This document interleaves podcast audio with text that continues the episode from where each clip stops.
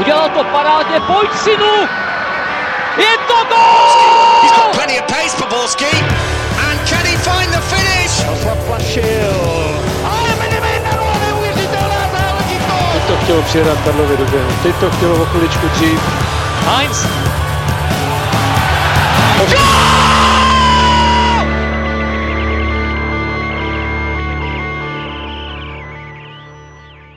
Dobrý den. Týden utekl jako Václav Drchel a my jsme tu opět s novým dílem Fotbal Focus podcastu.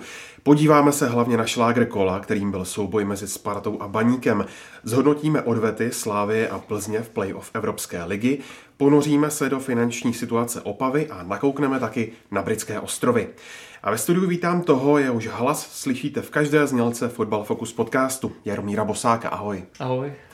Nechybí ani Karel Herring z Football Clubu, ahoj. Ahoj. Kdy vycházíte? Teď eh, dneska odešleme číslo do tiskárny, takže e, nějakých 10 dní. Doufám, že kolem 11. března, že bychom mohli zase na poštu.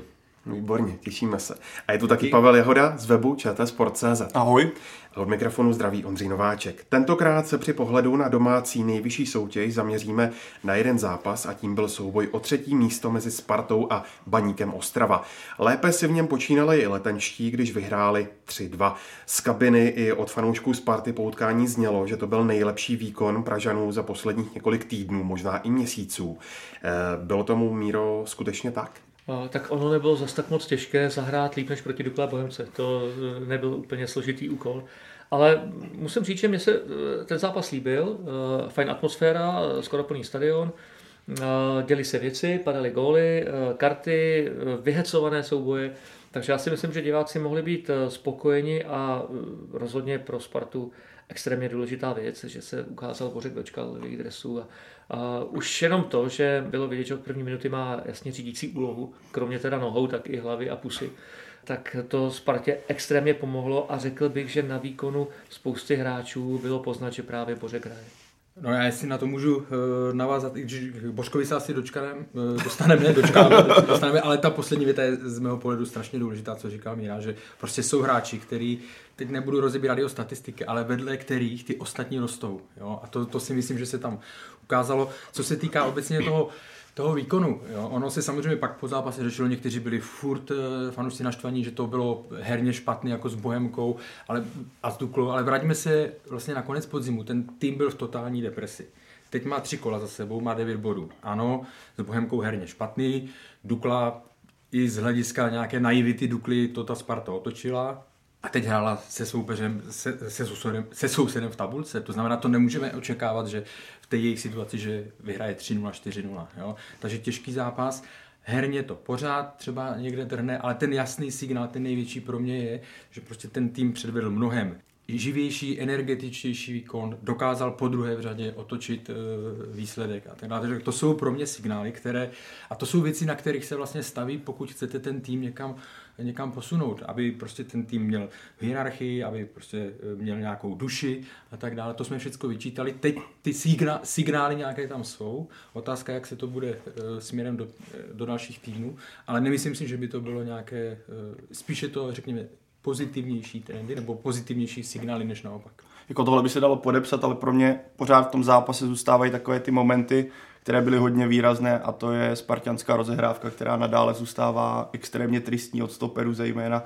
Když si vezmu ten jen ten první poločas, kdy Štětina s Kostou častokrát volili úplně, řekl bych, až nelogické situa- nebo řešení situací a to stejné Frídek mnohokrát si chodil pro míče, ale v místech, nebo si ukazoval na místa, kde on by sám nebyl, často zkrát se schovával a tohle je podle mě pořád celkem výrazný problém Sparty.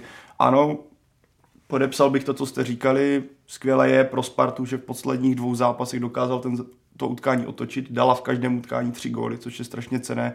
Navíc proti baníku, který tam přijel především kvalitně bránit. Ale pořád tohle je pro mě hodně výrazná věc, aby ta Sparta se přesunula přes nějakou první problémovou vlnu. Jsou tam ty pozitivní signály, ale pokud ona nezačne lépe řešit tohle a tohle problém zůstává v podstatě ne, ne, neměný od prvního kola, od Bohemky na Dukle, tenhle problém opakuje se a nic se s ním neděje, tak je to špatně, až narazí na soupeře, který bude hrát líp, protože já si myslím, že Baník sice odehrál solidní zápas směrem dozadu, ale dopředu to byla bylo velký špatný, k čemu se určitě dostaneme teďka. No já k tomu ještě dodám, že Spartani musí taky trošku přestat spolíhat na štěstěnu, protože ta jim pomohla proti Bohemce neuvěřitelně ta penalta naprostá pitomost od e, Dostála. Teď, kdyby býval byl Baroš vyrovnal na 2-2, 2-2 to skončilo, o tom jsem bytostně přesvědčený. Ale to nic nemění na tom, že ten výkon byl určitě lepší přes všechny ty výhrady, které tady padly. A asi ještě důležitější než ten výkon samotný je, že já jsem ze Spartanů fakt cítil touhu ten zápas vyhrát. A to Přesně teda tak. jsem u nich v posledních týdnech moc nevídal. To je, to, je, to je přesně ono. A já si myslím, že tohle Samozřejmě rádi používáme statistiky, rádi používáme čísla. Minulý týden jsme na tom eh, ukazovali, rozebírali, proč Plzeň porazila Slávy. Ale jsou některé věci, které prostě do čísel, eh, do procent eh, nedostaneme. Ale jsou mnohem důležitější třeba než, než tohle. Takže z mého pohledu je potřeba, aby si Sparta vytvořila ten základ tady toho, těch vlastností, o kterých se bavíme a pak se to může i herně. Já neříkám, že to bude za 14 dní, že to bude dobrý, nebo za měsíc, nevím, jestli to bude s trenérem šťastným, já to teď nevím, ale chci říct, že když vytváříte něco, tak musíte položit, položit ten, tenhle základ. Tak pokud bych měl vypíknout nějaký ještě hodně pozitivní signál, který tady nezazněl, tak je to vlastně ta poslední půl hodina, kdy Sparta hrála o desíti a dokázala v podstatě Baník do ničeho nepustil, až na tu šanci, o které tady Míra mluvil, tak Baník byl víceméně bez zubí. A dokonce bych řekl, že Sparta hrála i líp. Ano, to je určitě. Ale ještě jedna věc, a teď mi opravte, ne, neříkám, že jsem to poslouchal 90 minut, kolikrát zaznělo šťastný ven. Ani jednou. No, a nezaznělo ani, jednou, ani bojujte za Spartu, ale tady je otázka. Nejdůležitější ten, nejdůležitější Ale tady je otázka, jestli to není faktor, o kterým tady mluvil Míra hnedka na začátku, to je faktor Bořek Dočkal, který je tribunami brán jako ten spasitel, jo, jo. který přinesl tu dobrou atmosféru. Ale máš pravdu, tohle nad tím jsem taky přemýšlel, i když Sparta vlastně dostala gól od baníku, prohrávala, ale viděli jsme vůbec, pozitivní reakce, tak. Eh, pozitivní reakce fanoušků. Ale je možný, že je to zase ovlivněnou tím může být. unikátností toho zápasu. O víkendu to zase může být jiný. Jo? To přesně tak. Když se na to podíváme z druhé strany, tak jak na vás eh, udělal dojem eh, výkon baníku, Karle? S baníkem je to vždycky takové složitější na hodnocení. Oni jsou nepříjemný tým pro všechny, jsou pro všechny soupeře z hlediska toho jejich stylu, který je hodně agresivní, který je založený na dobré, na dobré defenzivě. Já bych od, od baníku očekával lepší výkony směrem dopředu. Jo? Oni samozřejmě někdo řekne, podívejte se, kde byli před rokem, to je pravda, ale na druhou stranu, když se podíváme na ten kádr, tak si myslím, že ten kádr má kvalitu, to, to nejsou mladí hráči, kteří se potřebují uh, do toho dostávat se hrávat. To je jeden z nejzkušenějších kádrů uh, v kádru v Lize, když se podíváme na obranu, když se podíváme uh, na zálohu v útoku Milan Baroš. Takže já bych pořád od nich očekával rozhodně neříkám atraktivnější, ale prostě odvážnější nebo, nebo vyspělejší výkon směrem dopředu. Já bych to neházel jenom na útočníky, protože mi se zdá, že po své možnosti zatím výrazně hrajou hrubý Filo. Záloha, záloha, záloha nefunguje, tam to nefunguje zdaleka tak, jak by, jak by mělo, protože ať je útočník sebe lepší, když mu tu šanci nepřipravíte, tak marná sláva, z toho asi nic nebude. Já jinak musím říct, že mě Baník celou sezonu uh, baví. Ne tím, že by to bylo extrémně atraktivní, ale tím, jak je to účelný. A trenér Páník tohle zvládá perfektně. Ukázal to už ve Zlíně. To taky nebyl hmm. fotbal, že by se hrálo absolutně jenom nahoru a padalo 7 gólů. Ale dokázal z toho týmu eh, vytěžit maximum z, těch, z toho hmm. potenciálu, který tým má. Ale teď mi přijde, že jsou eh, trošičku, eh, trošičku zadřený uprostřed hm. hřiště. A to je asi, asi ten zásadní problém, když ono teda ani v obraně to nebyla žádná sláva tentokrát. Nebyla, nebyla. Tam No, my jsme to tady zmiňovali, tam chybí naprosto tvůrce hry teďka v tom zápase proti Spartě a když si vzpomenu tu první půlku před tím golem, když Baník se snažil rozjet akci, tak to častokrát skončilo na kopačkách Sparty.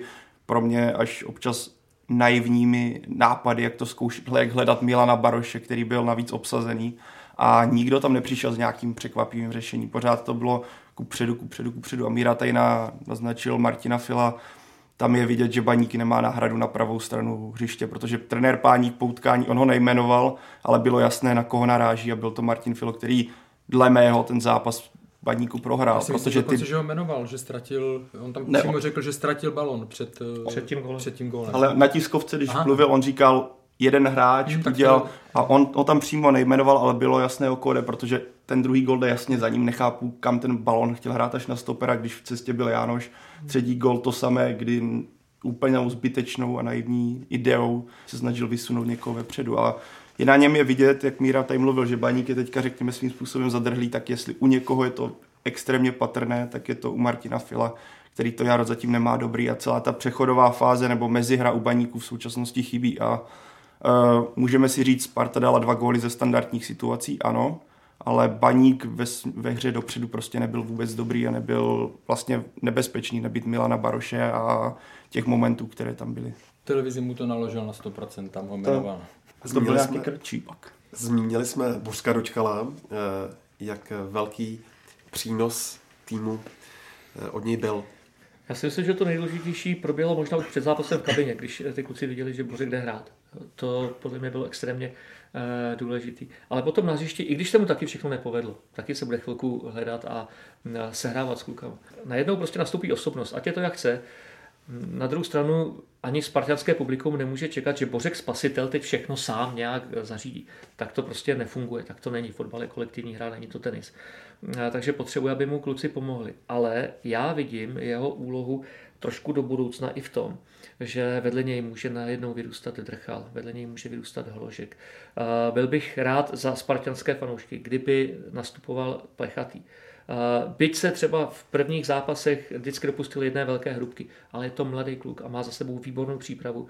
A tady se mluvilo o tom, že Sparta má problém s rozhrávkou z pozice stoperu. Tohle plechatý zvládá, tohle umí, v přípravě to ukázal. Já si myslím, že Sparta by se měla hodně o své mladé začít opírat, možná ještě o trošku víc než teď. A v tomhle tom bude Bořek neskutečně nápomocný, protože málo kdo v České lize v současné době má tu hru tak uloženou v paměti, počítače v hlavě, jako, jako právě Bořek. A z jeho přihrávek, z jeho práce uprostřed hřiště můžou tyhle ty kluci e, vyrůst o 50-60%. Mm. Tam se řešilo, že jestli náhodou nebyl stejně z pozice desítky stejně hluboko, se nepohyboval hlouběji jako Kanga, kterému to bylo vyčítáno a byl střídaný a tak dále. Zase jo, jsou statistiky, ale jsou pak ty věci, které to, co popsal přesně Míra, jo, to jsou takového hráče si berete pro právě pro tady ty uh, věci to je ten druhotný efekt, ale stejně, eh, stejně důležitý jako, jako vysoká úspěšnost eh, přihrávek. A jak tomu možná ještě řeknu jednu věc, jo, která teď bude politicky nekorektní, ale, ale eh, já to vnímám tak a, a viděl jsem to během toho zápasu, že když i těm mladším hráčům Kanga naznačí, kde by měli být a co by měli dělat, tak, tak oni tak nemusí to úplně brát, když to řekne Bořek. No. Jako když byl na hřišti Tomáš Rosický tak prostě ty frajeři sklopí uši a jde se.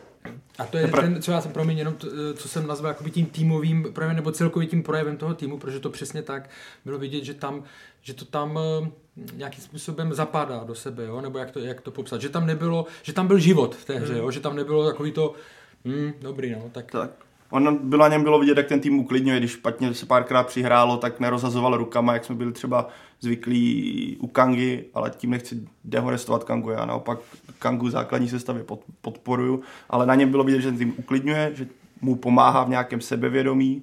A tím, jak on dokáže zrychlit hru jedním, dvěma doteky, tak uh, té Spartě pomohl růst. A já navážu na jedné věci s Mírou, teďka odborčím od Dočkala, ale trošku mě mrzí, že v tom zápase právě nenastoupil plechatý trenér šťastný, nebo chápu tu prvotní ideu, chcete, bude hrát Milan Baroš, postavím tam Lukáše Štětinu, který má více zkušeností. Ano, vyhrál pár soubojů, ale já si myslím, že on to utkání naprosto nezvládl, kdy zaprvé, my se k tomu dostaneme, ale zaprvé měl být vyhozený v 35. minutě za mě úplně jasně, protože takový zá, zákrok je prostě prasárna na entou. OK, nepřežil toto, dal gol, 60. minutě oslaví tým úplně ne, zase nepochopitelný zákrok přemotivovanost. OK, tohle je Lukáš Štětina, ale my máme tady faktor hraje plechatý v obou zápasech v základní sestavě. Myslím, že úplně nikdy nepropadl, naopak podal solidní výkony, vždycky tam měl třeba slabší chvilku, OK, ale já jsem zastánce toho, že když vám teda stoper hraje relativně solidně, vzniká tam nějaká chemie, tak proč ho vyhodíte? Tak mu dejte důvěru, i když je mladý, jak říkal Mira, dejte mu šanci, neřešil bych věk. Pro mě osobně, já vím, že tady kluci poslední podcastu mluvili jinak, ale já jsem zastánce toho, že pro mě osobně věk není vůbec žádná hranice. Kdyby on v tom zápase vyhořel, tak trenér šťastný by měl ukázat sílu a říct, hele, stane se, riskli jsme to, já mu pořád věřím, pak ho třeba vyhodí ze stavy, OK, ale nesestřelí ho. Naopak se mu to utkání mohlo extrémně povést, vymazal by Milana Baroše, navázal by na ty dva výkony, co byly předtím, ale tohle pro mě je takové jako kdyby signál k plechatému, ale hele, OK, vytáhl jsem nám teďka trn z paty na začátku sezóny, kdy vypadl Kosta, vypadl Štětina ale my ti úplně moc nedůvěřujeme. A Bečko hraje v pondělí, takže... Tak, a navíc Radakovič, potom ještě ti do toho Karle tam přidám, Radakovič navíc poslední 30 minutovce podle mě předvedl hodně solidní výkon, kdy tam sbíral balon za balonem, takže pro, zároveň si myslím, že Plechatý teďka bude mít strašně těžké a nezaslouženě se dostat do sestavy, protože pro mě osobně on měl hrát, vzpomeňme příklad, příklad Ajaxu D.D. Light, a ve svém věku hraje úplně pravidelně. Ano, je to jiný styl fotbalu a jak Sparta jsou na tom rozdílně, ale já si prostě myslím, že by se nemělo v současnosti už hledět na, hledět na věk, když se to potom nepodaří. Já si dovolím uh, nesouhlasit, To ne kvůli, tomu, ne kvůli tomu věku. Já si myslím, že uh, jako to, že to bude pro ně velmi těžká situace, protože nevím, kolik už zvládne do konce jara ještě minut a pro ně to nebude příjemný, protože vlastně si řekne, co jsem teda udělal špatně. Tak. Ale uh, s tou Duklou, on už měl problémy uh, s Jakubem Podaným. A já jsem fakt přesvědčený, že kdyby, kdyby ho postavili na Milana Baroše, že Milan tím, jak to umí tady ty věci, tak on by ho prostě rozebral. Jako, vždyť si vzpomeňme, jak on, jakým způsobem dostával potlak uh, hovorku uh, Davida, jo, když hráli tohle. Tam bych se fakt o toho, uh, o toho plechatého obával v tom zápase, že by, že by to pro ně mohlo mít větší řekněme, negativní... Že by totálně vyhořel. Že by, že by prostě ten Milan s těma zkušenostmi a s tím jeho stylem nepříjemným, jo, který, který bolí, kdy on si tohle... A to jsou ty věci, které, které ten uh, No, ale to nejde ještě ne, ne, neumí. A já vím, že si to musí někde tohle. Ale nedával bych ho do takového zápasu, který opravdu ta Sparta uh, potřebovala vyhrát. Dobře, Karle, ale eh, ze základu na tribunu? To je druhá věc. Jo? To já, já neříkám, že, je to, že se s ním naklad... Mně to jenom dokazuje to, o čem jsme se bavili v předchozích týdnech, když jsme spochybňovali, jestli to je, jestli to jenom nebylo gesto. Jo? Protože zvlášť u těch defenzivních hráčů, ten, eh, pak se dostaneme, že asi k Janu Hloškovi, to je jiný typ, eh, to je krajní pozice, technick, eh, takže tam, tam ty zkušenosti ještě tolik nehrajou roli jako v té obraně. No, já to vidím zase trošičku uh, jinak. Hmm. Ve chvíli, kdy mám hráče, o kterým během přípravy a po přípravě tvrdím, že to je jasná, nebo že byl nejlepší na pozici stopera, že mu věřím, že bude hrát, a tak eh, potom po dvou zápasech ho šoupnu na tribunu mě nepřijde dobrý. To, to fakt si nemyslím, že se povedlo. Souhlasím s tebou, že Milan Baroš eh, by mohl eh, Plechatého fakt rozebrat. A nemyslím se ani tak fyzickým stylem hry, ale dostal by se mu do hlavy, to on umí. A to může být samozřejmě ten největší problém. A, ale zároveň si říkám, že to možná za ten risk stálo, i proto, jak dopadl Štětina, protože ten eh, opravdu hrál nesmyslný způsob. Eh, Takhle se na, na Barryho prostě hrát nedá, to, to je nonsens. Jo. A, takže ono by to asi hůř nedopadlo, jo, si myslím, protože Baroš na první gol přihrával, pak málem dal sám gol, ať ho hlídal kdokoliv. Mně spíš, eh, když si o tom mluvil, tak mě napadlo, to, ty to budeš znát velmi dobře, eh, tu historii Van Dijka. Eh, Dneska nejlepší stoper Premier League. A když začínal v Southamptonu v Premier League, tak se tam spousta lidí chytala za palici. A, ale eh, já se přiznám, že když jsem ho viděl poprvé, tak si říkám, to je neuvěřitelný frajer. I když teda zavinil dva góly třeba v tom zápase, ale z něj teda bude velký player. A dostal důvěru a hrál i přes ty chyby. I proti těm největším, i proti United, i proti Citizens. A zvládal to. Postupem času učil se to hrát.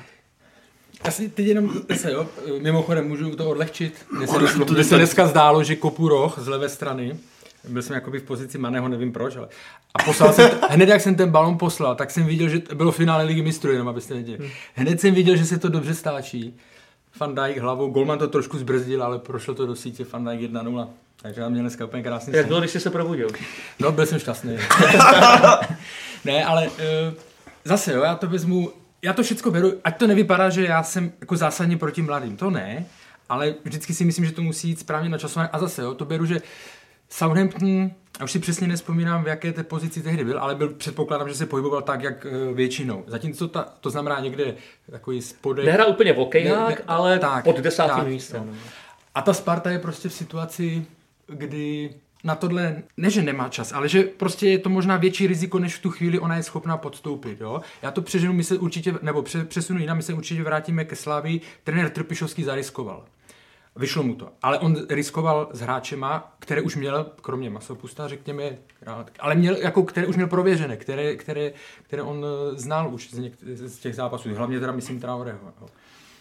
Takže tady z toho pohledu bych mu takhle, já to zhrnu, neříkám, že je fajn a rozhodně ho měl vzít aspoň na lavici, protože pro, psych, eh, pro psychiku toho hráče to není dobrý signál. Jo? Ale nevyčítal bych trenéru šťastnému, že v tomto zápase ho posadil na lavici. Ale je to zodpovědnost trenéra a uh, je to jeho věc, koho postaví, protože on pak bude buď chválen nebo kritizován, to je jasný. A já jsem to, co jsem říkal, říkal proto, protože si myslím, že Sparta by měla stavět na svých mladých, hmm. protože oni jsou dobří. Akorát musí dostat šanci hrát a není potřeba přivádět každýho půl roku 10 nových hráčů od jinu. Ta spartanská základna je velká a je to i signál do mládeže, eh, neutíkejte nám z dorostu do jiných klubů, kde eh, třeba vidíte vy a agenti větší perspektivu hrát, protože tady se vždycky nakoupí eh, polovina týmu. Takže to, že tenhle ten konkrétní zápas nastoupil, je skutečně, jak říkám, v kompetenci trenéra a já i dokážu pochopit, proč toho Štětinu postavil. Jo? Zkušenější hráče, který je tvrdý a který tomu Barošovi upřímně řečeno i nakope a nenechá se zválcovat. No ale ono se to nepovedlo. Že? Třeba.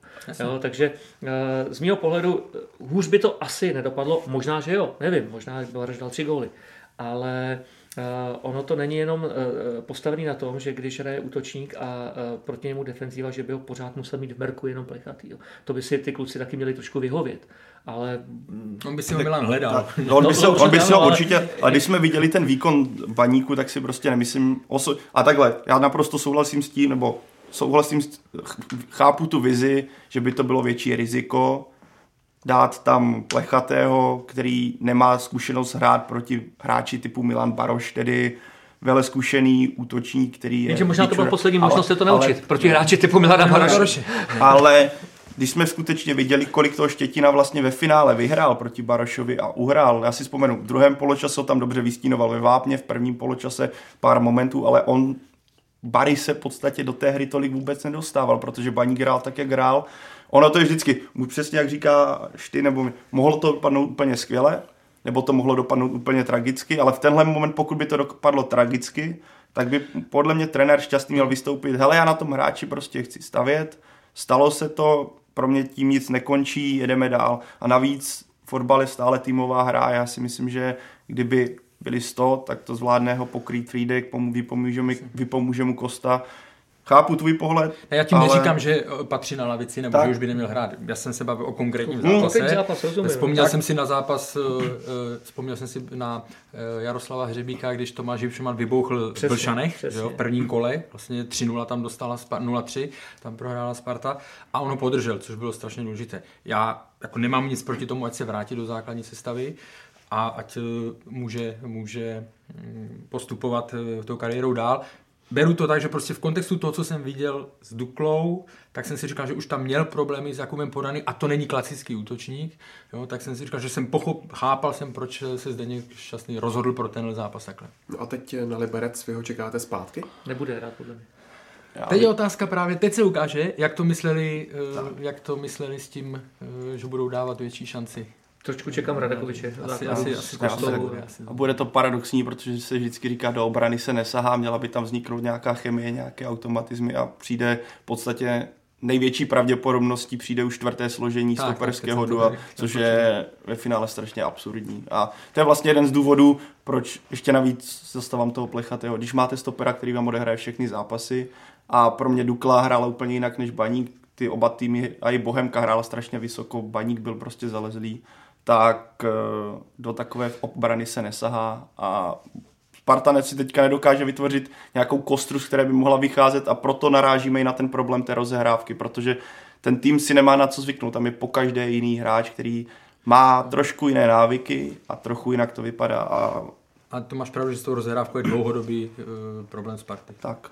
A ještě ke Štětinovi, byla to podle vás jasná červená ten zákrok z první půle? Pro mě ano to bylo, kdyby to trefil hůř, tak tomu Barošovi zlomil nohu. Jo. Byla, tam nebyl, tam vlastně, když se na to člověk podíval, tam byla, nebyla šance hrát balon. Pro mě je vlastně nepochopitelné, že to není rudá, protože mě nedokážu se ošívat. A však to je dobře, že se ošívá. To je jedině... u oranžové. A, já, já, jsem právě jako... oranžová neexistuje. neexistuje. jako, ty nohy, mě tam... Uh, prostě tím, že on v těch, byl to jako strašný ze zadu, muselo to bolet tohle, najel tam jak vagon, ale ty nohy, že nebyly, eh, jestli jsem se díval na to, já jsem to viděl dvakrát, jenom, nebyly v tom plným tom, on je měl trošku, že nebyly v té plné jízdě eh, dopředu. No jo, a tu pravou potom na kop ze zadu přes obě, hmm, hmm. to prostě pro mě jasná, jasná červená A uh, ještě když si na to vzpomínám, tak uh, teď mě opravte, jestli se pletu, ale ty zákroky byly někde na půli. Na půli, No, ano, ano. to- To je šílený. Mě to připomnělo Tomáše Řepku proti, a teď nevím, jestli to bylo proti Boleslavi tenkrát uh, Luboše Pecku, někde úplně, por, anebo, anebo tenkrát Standu Vlčka, hned Standu Vlčka. ve, ve, druhé, No, no, půl, no, no. ve druhé minutě asi hnedka Na kruhu, čáře, nazdar. na kruhu.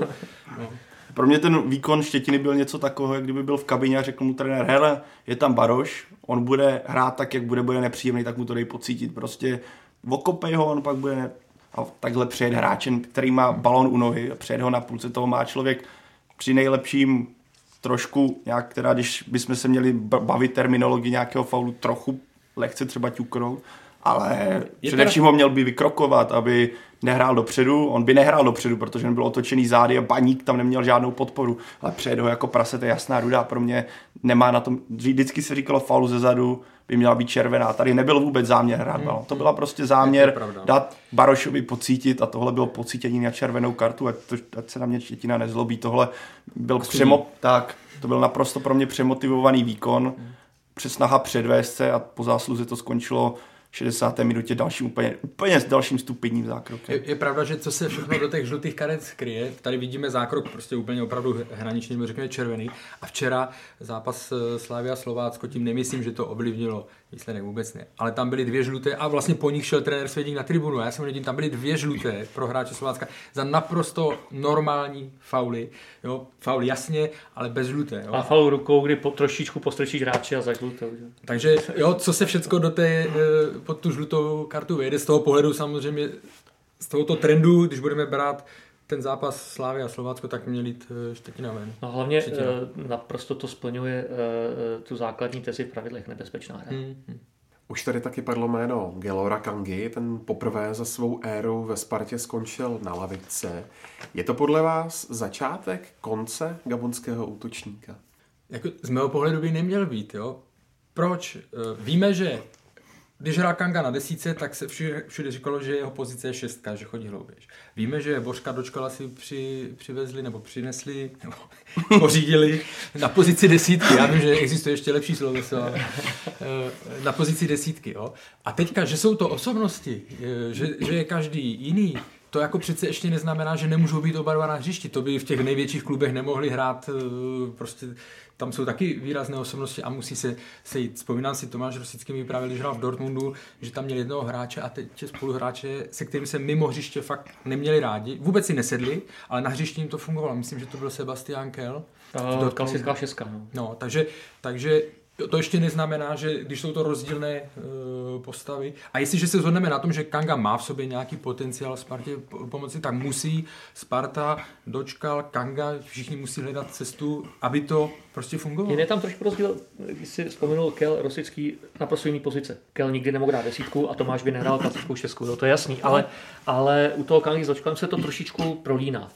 A, ale já souhlasím s tím, že jeho konec by to být uh, rozhodně neměl. Kvalitní fotbalista to je. Já si vzpomínal, když jsem komentoval Spartu v Bělehradě a poprvé jsem Kanku viděl, uh, tak uh, fakt do přenosu jsem říkal, uh, to bylo v době, kdy Sparta mohutně nakupovala, tak jsem říkal, no proč nejdu po tomhle chlapovi? Protože fakt na tom hřišti něco předvádí. A za chvilku byl uh, ve Spartě, teda ne, že by mě posekli, to oni už tam asi byli předtím, ale, ale uh, mně se taky líbil, když jsem viděl poprvé. Na druhou stranu, se ukazuje, že přeci jenom na Spartě uh, fungovala mm, éra panických nákupů Hmm? uh, ještě nedávno. Co má v obě nohy, tak to koupíme. Mně trošičku chyběl delší scouting u toho Kangy. Když chci kupovat hráče, mluvil jsem o tom s Pavlem Nedvědem poměrně nedávno a ptal jsem se ho, jak oni si vybírají hráče. Do Juventusu on říkal, no to není tak, jako že bychom ho koupili po dvou týdnech, co jsme viděli. Ne, půl roku se bavíme s rodinou, my se bavíme s lidma okolo, s kamarádama. A když jde o mladý kluky, jdeme do té školy, se zeptat, co to je za člověka, jaký má charakterové vlastnosti, jestli na něm můžeme stavět, jestli to je pro budoucnost dobrý nákup. A, takže a, zbláznit se z toho, že dvakrát dobře zahraje, to vůbec není náš styl. A u Kangy to takhle bylo, si myslím. Jo. Tam žádný studium toho člověka Ne, ne. i po té mentální stránce neproběhlo a myslím si, že na to teď Sparta i Kanka doplácí, protože on si nesednul s kabinou. Není to žádný tajemství. Možná teď, jak eh, se eh, kabina trošku čistí, takže ubyde i třecích ploch a zároveň musí být vybudována nová hierarchie To znamená, v té kabině musí být šéf, teď by to měl být pořek, dočkal, a nebude to tak, že Kanga si bude dělat, co chce, kdy chce, jak chce, s kým chce. Pak to může fungovat. No. Proto jsem, promiň, jenom proto se, ať furt skáču, proto jsem ale říkal, že právě oni všichni musí chtít, že, jo? že když Kanga se zasekne, tak... Ale on tak musí to, být první. To ale on musí být, on musí být první a to, co jsi říkal s těma eh, charakterovými vlastnostmi, já jsem to už možná v některých těch podcastech říkal, na to se klade v těch klubech zahraničních, nevím, nebudu říkat jak v Česku, protože některé ty právě ty přestupy mi připadá, že se, že se tím nezabývají. Na ten charakter se klade tak obrovský důraz, že když jsem byl požádán jedním známým, abych o jednom českém hráči tady sehnal odpovědi nebo odpověděl mu asi na 40 otázek, tak z nich se tak jedna čtvrtina se týkala hry a zbytek se týkal Eh, soukromí života, jestli má rád párty, jestli je ženatý, jestli má přítelkyni, jestli má rodinu, eh, jak se chová v kabině, jestli je to líder nebo spíš sedí v koutě a tak dále. Jo, to se, jestli má eh, tendenci, chuť na sobě pracovat, zlepšovat se. To jsou pro ně ty nejzásadnější, nejzásadnější informace pomalu. Jo, takže a tam si myslím, že opravdu u Kangy se tohle strašně podcenilo. A pro mě ze Sparty vychází teďka dva signály. Jeden je Tomáš Rosický, který jsem včera prohlásil, že vidí ve no, spojitosti no, dočkal Kanga obrovskou sílu. A pak je zde něk Šťastný, který na tiskové konferenci prohlásí po zápase, říká, dočkal přivezený, přivezený cokoliv, jak říkal Karle, na pozici desítky a že o něm vůbec neuvažovali ani na 6-8 s tím, že tam vidí jasně Frýdka, Sáčka, kterého zkoušel v přípravě. Takže pro mě Možná je tam v tomhle trochu rozpor mezi oběma stranama, vlastně pohled na to, jak by ten Kanga měl být využívaný. Pro mě já se spíš klaním na stranu Rosického, protože já si myslím, že dočkal tím, jak přišel, tak Míra to myslím říkal, že on bude teďka lídrem kabiny, který může vyčistit tu atmosféru a konečně tam bude někdo skutečně výrazný lídr, který může nastavit to a to a to a říct Kangovi, hele, já jsem hrál tady, tady, tady, teďka chci, abys dělal tohle, tohle, tohle. A bude si diktovat ten styl hry. A já si myslím, že pokud to Kanga uposlechne, bude to samozřejmě asi práce, ale pokud to uposlechne, tak ta kooperace Kanga dočkal může být extrémně silná a možná skoro nejlepší v lize. Hlavně ta rozehrávka, která je teďka strašná jak od stoperů, tak i od těch středních záložníků, kteří, nebo Sáčka bych vynechal, ten podle mě předvádí nějaký standard, ale Friedek v tom úplně není extra silný, tak to může přinést obrovský benefit Spartě. Tady tenhle problém se najednou stane celkem pozitivním faktorem, ale mus, musí se jasně nastavit hranice a musí se jasně vyjasnit asi, co který hráč by měl hrát v tenhle moment. A hlavně má Sparta konkurenci v záloze, to je to nejlepší, co může mít přece pro všechny ty hráče. Sáček ví, že je pod tlakem, že nesmí si dovolit eh, jako odehrát eh, dva, tři špatné zápasy. Kanka musí na sobě pracovat, tak to má být. A navíc je tam Martin Hašek, který taky bude pozici. Pak mě ještě napadá jedno jméno, které tady dnes nepadlo, a to je nová švédská posila Sparty, David Mober Carlson. Co jste říkali jeho výkonu? Já myslím, že ten kluk perspektivu určitě má. Eh, je na Českou ligu rozhodně nadstandardní fotbalista, co se týká rychlosti a práce s míčem rychlosti.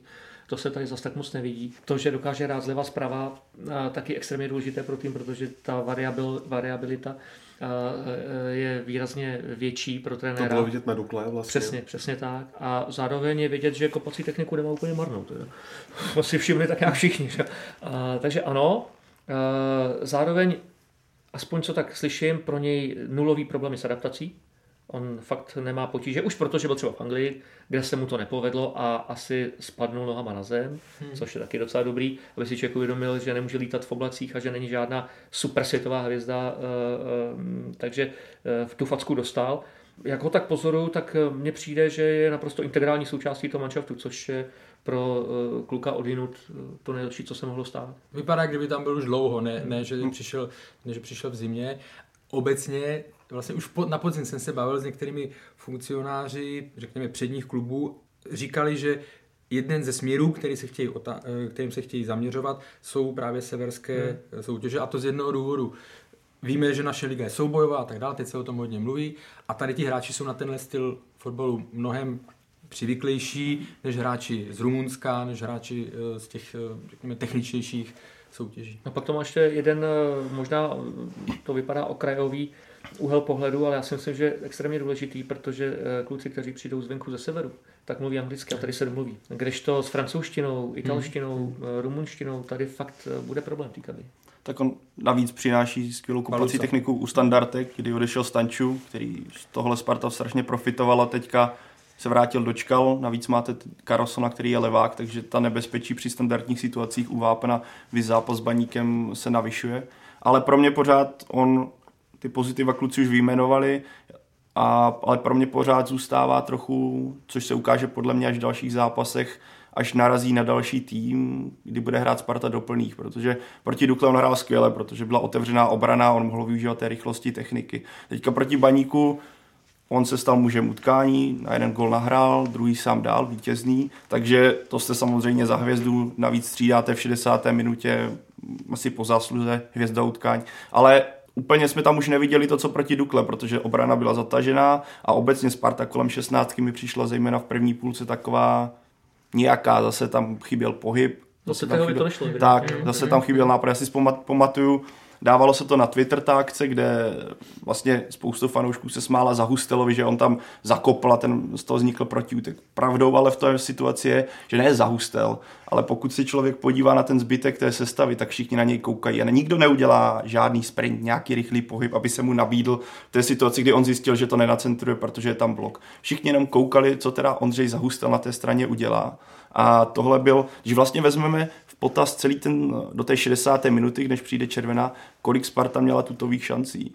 Jednu tyč, nic jiného tam vlastně nebylo. A to je další faktor, který pro mě zůstává, jak Sparta bude pracovat i s tím zataženým proti zataženému soupeři, protože na něho víceméně teďka narazila na baník, ale nějak se to zlomilo, ale Dukla a Bohemka se hrála, snažili hrát trošku jinak, nebo část utkání Bohemka, Víš co, to se bude hledat těžko. To se bude hledat těžko. Na Liverpool s Bayernem, no, taky prostě nevěděli, co s tím mají dělat. No. To. Jo, jako to, to, to, to, mimochodem, když jsme se bavili o tom přímém kopu, já pořád, nejsem golman, ale pořád si myslím, že už když, už když se postavil, už když se postavil, tak jsem říkal, stojí moc hmm. právě tyče.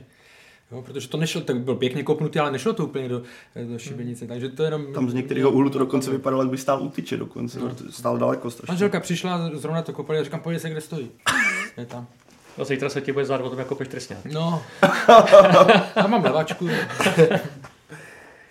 Už tady taky padlo jméno Benjamina TTH, ten zatím nevypadá úplně jako ta hlavní zbraň Sparty z podzimu. Eh, kde je hlavní rozdíl, Karle, ve výkonech TTH z podzimu a jaře a neměl by třeba teď na Slovanu dostat šanci v základu Drchalu? Kde, kde je hlavní rozdíl? No je to na něm vidět i na té jeho řeči, eh, jeho těla, že prostě ten, je ten pohyb, už to tady bylo naznačeno, pohyb je špatný. Samozřejmě to, co tady taky zaznělo, ta záloha Sparty eh, tolik nevytváří, eh, nevytváří ty šance, ale on, on tomu ani nepomáhá nějakými svými náběhy nebo, nebo uvolněním, takže je to taková kombinace. Vím, že už na Bohemce měl pomalejší, na Slovácku tam byl pořád zraněný během zimy, ale že prostě ten začátek vždycky té zimní nebo té jarní části, že mývá slabší.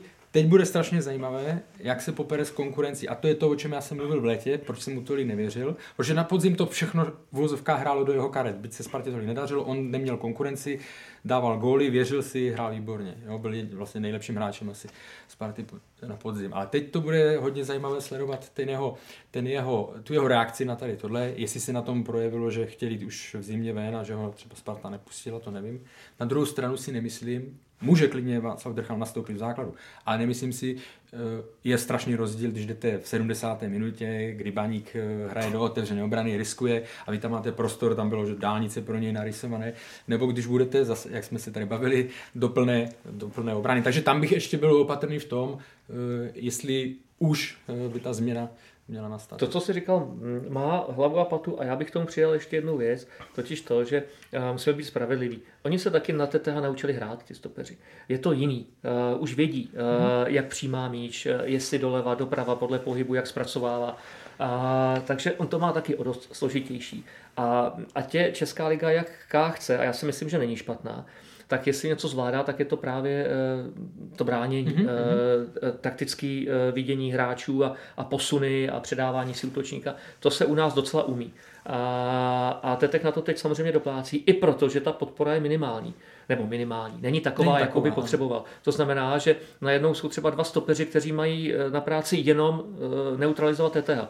A to potom ať je útočník lepší, tak je těžký. Hraš zády k bráně, hmm. uh, do breaku jako na Douglas dostaneš málo kdy, jo, uh, protože hraješ do plných a ty potřebuješ, aby ti někdo odskočil, aby ti pomohl, rychlá narážečka, aby byl vlastně s kým hrát kolem vápna. A to teď uh, Sparta zrovna teda neukazuje, to je, to je pravda. Ještě si myslím, že on není typově takový válečný, jako byl třeba Bony. Hmm. Jo? Že, hmm. že na něm je poznat potom, když uh, ho to začne bolet, když začne být otravený, že si myslím, že je to na něm víc poznat třeba než, než na Bony. Ještě zpátky k baníku. Eh, jaký vidíte rozdíl mezi eh, podzimem a jarem ve hře dozadu? Já bych nedělal ze zápasu na Spartě nějaký extrémní závěry. Jo. Dostali tři góly, fajn, nebyli na to zvyklí, nejsou na to zvyklí a myslím si, že už příští kolo klidně na tu nulu můžou, můžou navázat. Ta obrana hraje poměrně kvalitně. Na Spartě ty góly padaly i z breaků, však jsme viděli Drchala takže, a standardka, takže ono je to, ono je to uh, vždycky složité odhadovat, na kolik procent se podílí právě ten či obránce. Ale uh, já si myslím, že trenér Páník, už jsem tady o tom mluvil, on je pedant, velký pedant tady na ty věci, takže určitě myslím, že v průběhu tohoto týdne se ještě jednou podívají na bránění standardek a na posouvání a na funkci obrany a teď nemyslím jenom obrané linie, ale i záložní řady, jak má bránit, aby to v tom příštím zápase bylo lepší. Já jsem o tom takřka přesvědčený, že to bude lepší. Ono, když se na ty góly podíváme, tak s Duklou to byla individuální chyba Patricia Stronatyho, že jo, ten Liberec teď mi... Eh, teď Tam byl mi, vlastně, to si to právě Stronaty srazil. Jo, a pak eh, vlastně to byl jeden přímák, jeden, jeden eh, break za situaci, když už... Nemyslím si, že by tam byly nějaké chyby, jak, jak říká Mira, že by tam byly nějakého taktického charakteru, že by to celkově nefungovalo. Sparta má teď každopádně eh, na třetím místě tři body náskok právě na baník. Je to rozhodující trhák, Pavle? Asi Co ještě ne. Je to samozřejmě pro fanoušky Sparty nebo obecně pro Spartu je to pozitivní signál, že zvládla všechny ty tři jarní zápasy, které dvakrát pražské derby, jednou baník, takže těžký, eh, nebo těžké výzvy. Faktem je, že nám zbývá celá nástavba a pořád jsou to jenom tři body a teďka přijde, jede Sparta na Liberec, potom snad má Plzeň, hmm. jestli se nepletu. Takže tohle období bude dost klíčové a po něm si můžeme říct, jak to teda Sparta v tomhle boji o třetí místo třeba bude mít, protože se může urvat nebo naopak dvakrát prohrát a bude všechno jinak. Je to určitě pozitivní náznak, signál, o kterém jsme se tady bavili na začátku. Je to dobré na sebevědomí, že najednou máte na baník náskok tři body, ale pořád strašně dlouho do konce sezóny. A ta nástavba je pro nás všechny, ať už fanoušky, experty, tak i pro hráče něco nepoznaného a tam teprve se bude lámat ten chleba skutečně, pokud to bude rozdíl nějakých tří bodů, eh, jak to zatím vypadá. Já si dokonce myslím, že v kabině Sparty by měl vládnout teď eh, duch toho, že nehrajeme o třetí, nehrajeme o druhý. Protože pokud by se podařilo vyhrát v Liberci, pak je Plzeň, porazíš Plzeň, Není jisté, že plzeňští uhrají eh, všechny ostatní zápasy, eh, takže by měli bodovat za tři. Takže já bych eh, být ve vedení Sparty, tak bych vytyčil tuhle motivaci. Třetí místo mě nezajímá, chci být druhý a to je váš úkol, to je vaše práce. A tak se o to zkuste na tom příště postarat. Nemusí se to povíst samozřejmě, protože ten náskok v tuhle chvilku je poměrně, poměrně velký. Ale jako motivační faktor bych to určitě hm, hráčům přednes.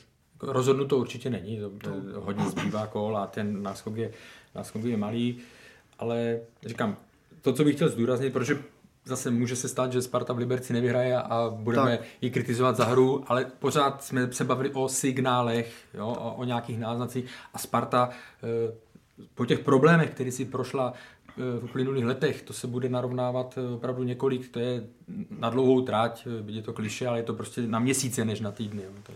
Tak přijde, že fanoušci po tom baníku, ono to bylo ten závěr byl velký, hmm. hrálo se do otevřené obrany, střídala tam šance, střídala šanci a častokrát jsem si potom četl, jak, jak všechno je v pohodě. Naopak, podle mě by to měla být jistá střízlivost a uvědomění si toho, ano, zvládlo se to v desíti, ale pořád to bylo proti desíti a do otevřené obrany baníku. A teďka je ta druhá věc proti baníku, který je dopředu v současnosti hodně zubí. Takže to je zase faktor, na který já jsem zvědavý, jak se Míra tady mluvil o té obraně, kterou já si skutečně myslím, že baník s tím nebude mít problém když se má, teďka jsem se dostal k baníku, tak to chci, co chci říct, pro mě je otázka, jak baník zvládne tu útočnou fázi v těžkých zápasech, protože viděl jsem všechny ty tři jarní kola a že bych byl přesvědčený z toho výkonu určitě ne. Když to vezmu proti Dukle, to bylo Oni hráli poločas. Ta, s Libercem i s Duklou hráli dobře druhý ta, poločas. Ale u té Dukly hmm. je po něco podobného jako ze Spartu, protože Dukla hraje hodně hurá fotbal, hodně otevřený, takže z toho plynuli ty šance. Teďka tam víceméně žádné nebyly, takže tohle je pro mě taky faktor. Když se tady bavíme o Spartě, i otázka toho, jak baník bude vyvíjet se v tomhle směru, protože podzim byl hodně nad očekávání, asi určitě. Tak teďka, jestli, jestli, to, jestli to dokáží udržet či nikoliv. Nakonec si říkal, že to je poslední věc, jenom, že Spartani nebo fanoušci, že byli hodně eh, optimističtí, tak já když jsem napsal, že jsem viděl pozitivní signály, tak jsem od některých dostal za uši. No. Tam, to, Právě naopak, tam se nezavděčí. Že byli kdyby, přísný, ale kdybys napsal, že to bylo špatný, tak taky no, od někoho. Já myslím, že být chválený jako na sociální sítě. Ne, to ne, to, to nemůžeš vyhrát, že jo, ale... Ještě než opustíme domácí soutěž, tak se vás zeptám, jestli bylo z uplynulého kola nějaké utkání, které vás eh, zaujalo, třeba závěr uh, utkání uh, Boleslav Jablonec. Ten zápas byl obecně Mně se líbil. 0-0 dlouho do 93 a fakt spousta šancí, bylo na co koukat. Uh, bylo vidět, že Boleslav velmi dobře posílila. Mm-hmm. Až si myslím, že trošku cufí, jak se říká mm. u nás Sudetech, protože tam může nastat ten tradiční mladboleslavský problém za, za nějaký ten týden. Přesně tak. Uh, protože lidí přišlo opravdu fůra. Uh, ale ten zápas jako takový se mi líbil. Jablonec ukazuje, že Petr Rada s ním udělal velké věci a klobouk dolů před Petrem Radou. Jak se pere i s tím, že hodně oslabený Jablonec hmm, hmm. pořád válí, byť teď teda nešťastně nakonec prohrál. A, ale mě nejvíc asi zaujalo to, že vyhrála Bohemka. Vyhrála venku ve Zlíně. A vyhrála proto, že Martin Hašek úplně rezignoval herně na to, co Bohemka zkoušel hrát celou sezónu. A on to i přiznal potom po zápase, že tady se hrálo čistě e, na účel. Prostě chceme vyhrát, tak nečekejte, že to bude ke koukání. Hmm. Je vidět, že hold pragmatismus někdy musí zvítězit. Na druhou stranu e, klokani dokázali přesně naplnit to, co po nich e, Martina Šek chtěl a body to přinesl. Tak jsem docela zvědavý, jak teď budou hrát doma. Mm-hmm. Co, co zase ukáže. Se sláví. Tam já, se sláví no. Jenomže tam já, já, jsem opravdu byl přesvědčený, že tam Bohemka neprohraje. A nevěděl jsem samozřejmě o tom, jakým způsobem on si na ten zápas přichystá. Protože Bohemka hraje líp venku z toho stylu, který trenér Hašek vyznává, tak ona hraje líp eh, venku než, než doma. Tohle bude hodně zajímavé teďka, jak se popasuje. A já bych zmínil ještě zápas Slávy. Pamatuju si, posledním díle jsme se bavili, jak to bude se Slováckem, které má zatím dominantní, nebo je hodně dominantní a ten, no, naopak ten dominantní výkon Slávě ukázal, že ten výpadek z Plzní byl skutečně asi anomálí. Vypíchl bych tu akci při druhém gólu, kdy začal akci, te, no, myslím, Deli na Škodu, sklepnutí na Stochák, centr na masu pusta od vlastního vápna po vápno soupeře. Já jsem to nestopoval, ale bude to plácnu 5-10 vteřin a krásná akce. Takže tohle pro mě byl takový fakt skutečně krásný moment tohoto kola. Krásný gól, ale strašně naivně odbrání. No to, to, to je už je druhá věc. Říct, že to jsem koukal jako blázen, no. Eh, jak znám práci Martina Svědíka, tak ten, ten musel být jurodivý. No a u toho prvního taky, že tam to mají hráči na, eh, na no. noze, na, ten uklouzne vlastně jede na tak dále. A ta Boleslav, to máš pravdu, když se k tomu vrátím. Tam jsem si vzpomněl, jak to bylo, hromadí se nám eh, tam horníci, tak tam se jim hromadí hráči, protože je to velmi zajímavé kádr, velmi zajímavý, ale už to tam měli v minulosti a nedokázali si s tím uh, popasovat, uspokojit tam všechny, aby, aby, vydrž, aby byli tohle. Ale ten zápas byl fakt moc dobrý. Přišlo mi to tak, že když chce někoho velký klub udat, tak míří do Boleslavy. No, tak je to, to je výhoda, když zase blízko, no. v Londýně kluby jako West Ham, Fulham a tak dále, ty těží z toho, že hráči, kteří třeba odejdou z Arsenalu, z Chelsea, nebo už tam jim neprodlouží smlouvu, Oni třeba mají o něco lepší nabídku někde ze severu nebo tohle hmm. a oni radši zůstanou, vezmou menší, ale zůstanou v Londýně. No. A to ještě nepřišel Skalák. No to ještě. No, ono to taky otázka přijde říct Skalák. Já jsem neviděl dva roky rád, hmm. takže otázka, v jakým stavu bude, jestli hmm, vůbec hmm. uh, bude připravený kopat uh, ligu. To já nevím.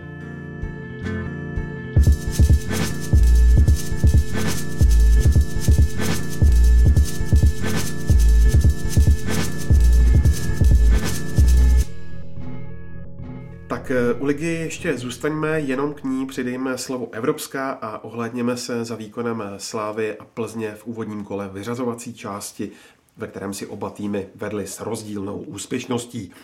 Do osmi finále postoupila pouze Slávia. Český tým tak po třetí za poslední čtyři roky bude mít v osmi finále Evropské ligy zástupce. Míro, dá se postup mezi nejlepších 16 týmů pořád považovat u českých celků za úspěch, anebo bychom si na to už měli trochu začít zvykat a brát to jako povinnost. Já bych se na to rád zvyknul, ale musím říct, že eh, speciálně letos to beru jako úspěch, protože Slávia neměla vůbec lehkého soupeře. A když se podíváme, kdo tam zbyl mezi těmi 16, to už nejsou žádný nazdaři. To jsou fakt dobrý manšafty. Vy jste teda teď vylosování pro Slávy trošku na jednu stranu krásný zahrát si proti takovému týmu, na druhou stranu nesmírně těžký. Fakt uh, jsem čekal trošku jiného, že štěstěna bude uh, nápomocná, ale uh, to, že české týmy by se do jara propojovávat měli, to si myslím, ano. protože kvalita České ligy opravdu není tak špatná, aby nemohli soupeřit s belgickými, holandskými týmy třetích, čtvrtých příček. Nebudeme se bavit o Anglii nebo o Německu, ale ostatní ligy jsou, myslím, relativně srovnatelné, i když třeba Plzeň vybouchla v Chorvatsku. Ale Slávě dokázala vyloženě přehrát i po mizerným začátku utkání vedoucí tým belgické ligy, který za sebou nechává Brugy, Anderlecht a další slavný týmy. Tak proč by to pro boha nemělo jít? Tak, já bych si tady, ono se vždycky říká, postup do Evropské ligy nebo do poháru je úspěch, ale skutečně já si myslím, že i s tím, jaké peníze teďka do České ligy míří, zejména do Slávie a Sparta dlouhodobě má Daniela Křetického, tak si myslím, že ten standard by skutečně měl zrůst, že by se mělo říkat, postup do jara by měl být povinností, ne u všech, ale minimálně aspoň jeden tým. České špičky tak, tak, Z těch pěti týmů, tak, které začnou, eh, by tam podle mého soudu dva uh, slušili českému tak. fotbalu. Pak je to vždycky o losu. Viděli jsme teďka, mohlo to dopadnout už ta první vyřazovací část mohla dopadnout mnohem hůř, dopadlo to relativně solidně, jsme se bavili v obou zápasech 50-50, dopadlo to tak, jak to dopadlo, ale faktem je, že to jaro by mělo být. No. Já myslím, že Plzeň Liga mistrů navždy asi zůstane už pro české týmy soutěží, kde můžete vydělat obrovské peníze, ale budete bojovat maximálně o třetí místo. To nevím, co by se tady muselo dít a nevím, kdo by musel přijít, nějací šejkové z Kataru a nasypat tady obrovské peníze. Jinak navždy asi zůstane Evropská liga plus ta soutěž, která se jednoho dne otevře a to budou asi celý cíle českých týmů. A tím, jak si Slávia i Plzeň vedli, tak to ovlivnilo po úvodním playoff koeficient. Jak je na tom, Karle, Česká liga teď a je ještě v téhle sezóně nějak, nějaký progres reálný? Progres eh, už tolik ne. Co se ví, teďka vlastně nemůžeme skončit hůř než v 15. To znamená, eh, to znamená, že pro sezonu 2020-2021 eh, si zachoval ten počet pěti týmů, což je, což je super. A zároveň je dobrý, že tady ten ročník už je v tuhle chvíli druhý nejlepší, nejúspěšnější pro české kluby za těch posledních pět let. To znamená, a odepisujeme eh, na začátku příští sezóny odepisujeme poměrně neúspěšnou sezónu, hmm. takže tam vlastně jsem si to tady napsal někde. Začneme si, jo, začneme sice na 14. místě, ale s velkým polštářem bodovým před 15. a zároveň jenom malinké ztráty na Nizozemsko a Dánsko, takže je dobře, že se tenhle ročník eh, povedl, povedl bodově. Když, že, že tě to skáču, když si vzpomenu na prosinec, jak jsme se bavili, že to vypadalo velice černě. Ano, tam, teď... tam to hrozilo vlastně, že to rozhodne no. souboj, souboj eh, Plzně s Dynamem, který navíc nedopadl dobře pro, pro český fotbal. Takže eh, jo, tenhle, tenhle ročník se z tohoto pohledu se určitě vydaří ono snad, kdyby Slávě, nebo kdyby český tým měl ještě, nebo Česká liga poskočit, tak by Slávě musela udělat finále, no tak pokud se to povede, zlobit se nebudeme, že? Teď už se to, nezmí, teď už se to nezmění. Myslím, že mohl bys dohnat Rakousko 11. Mm. a tam pokud by vyhrál ligu mistrů někdo, tak by se to místo možná uvolnilo. No, ale, ale, budeme, na zem. Teď se, ale, budeme, ale budeme uvažovat reálně. Myslím tak, za, tak Karla, ty jsi tady sedm směl jak skopal no, jak tak... mané, tak si taky můžeme tady tak že bychom do Baku jeli na Slávy. Zleva jsem to vzal, ten Podíváme-li se na Seviu, je to opravdu nejtěžší možný soupeř, který eh, mohl být vyfasován do Edenu. Já bych řekl skoro. No, ano. Zvukem ne, ale když se podíváme tak. na výsledky španělských týmů v Evropské lize, když se podíváme na Seviu, tak eh, A herní je to jasný. Styl, a... Já, oni teďka nehrají nějak dobře, teďka mají snad z posledních pěti hmm. zápasů v lize nebo ze čtyř, mají snad tři prohry, jednu remízu, ale v Evropské lize udělali Lazio doma i venku bez inkasované branky a Sevilla je mistr Evropské ligy, nebo myšleno tak, že specialista na Evropskou ligu tradičně se jí tam daří a myslím, že jak to říkal Vladimír Coufal, že čekají dva zápasy, kdy si zaběhají a budou na balon zejména koukat. Viděli jsme, ano, viděli jsme Sigmu, která ze Sevilla hrála Myslím, že soli, ale bylo přesně, byl začátek sezóny a když už jste v osmi finále, tak přece jenom ty ambice i to zaujetí trošku něčem jiném. A bude to strašně těžké. Já si myslím, že Jindřich Trpišovský, jak tomu se dostaneme, určitě něco vymyslí, ale bude to extrémně, extrémně těžké. Já si myslím, že by bylo možná lepší dostat Arsenal třeba z Chelsea než Sevilla. Chelsea dneska určitě. Hmm. Uh, ona ta sestava je vysoká výhra sešívaných 4-1 vyvolala velké ohlasy, co se týče změn v základu, tak Jindřich Tepišovský dal šanci poprvé na jaře Ibrahimu Traorému a taky Lukáši Masopustovi a do sestavy se dostal taky Alex Král. Uh, kolik procent toho úspěchu jde za Jindřichem Trpišovským?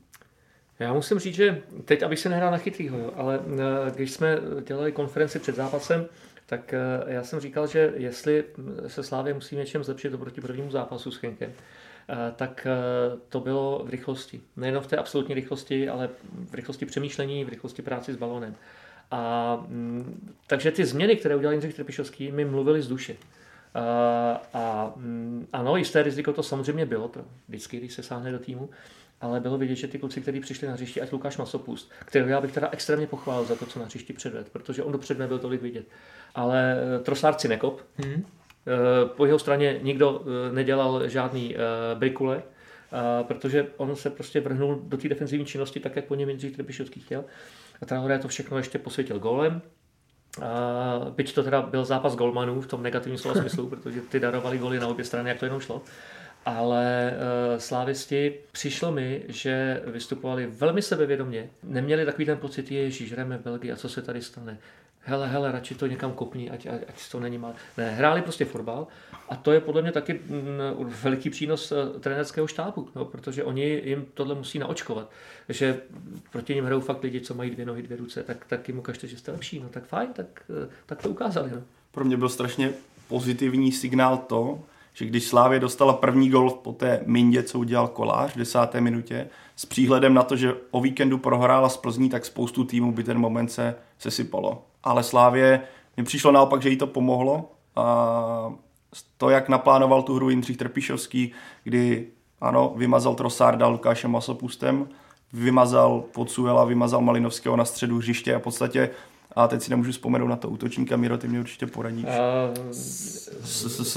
Salman. No, no tak, rozumíme si všichni, to už je jedno. Každopádně ten za celý zápas se vůbec... Salmany. No tak, no, tak nedostal se do jediné příležitosti. Tím, jak to zvládla směrem dozadu takticky, ale i tím, jak to zvládla Slávě směrem dopředu, už to porovnám Plzeň, Henk, to, to byly jak dva úplně odlišné týmy. Ten najednou jsme viděli ten pressing, najednou jsme fungu, viděli ty křídla, které fungovaly. Uh, Jaromír Zmrhal, myslím, že vždycky to slyšíme na Twitteru, když to zmíním, že mě nepřesvědčil, tak v tomhle zápase to byl on, takže zmrhali si zdravím zase jednou za čas.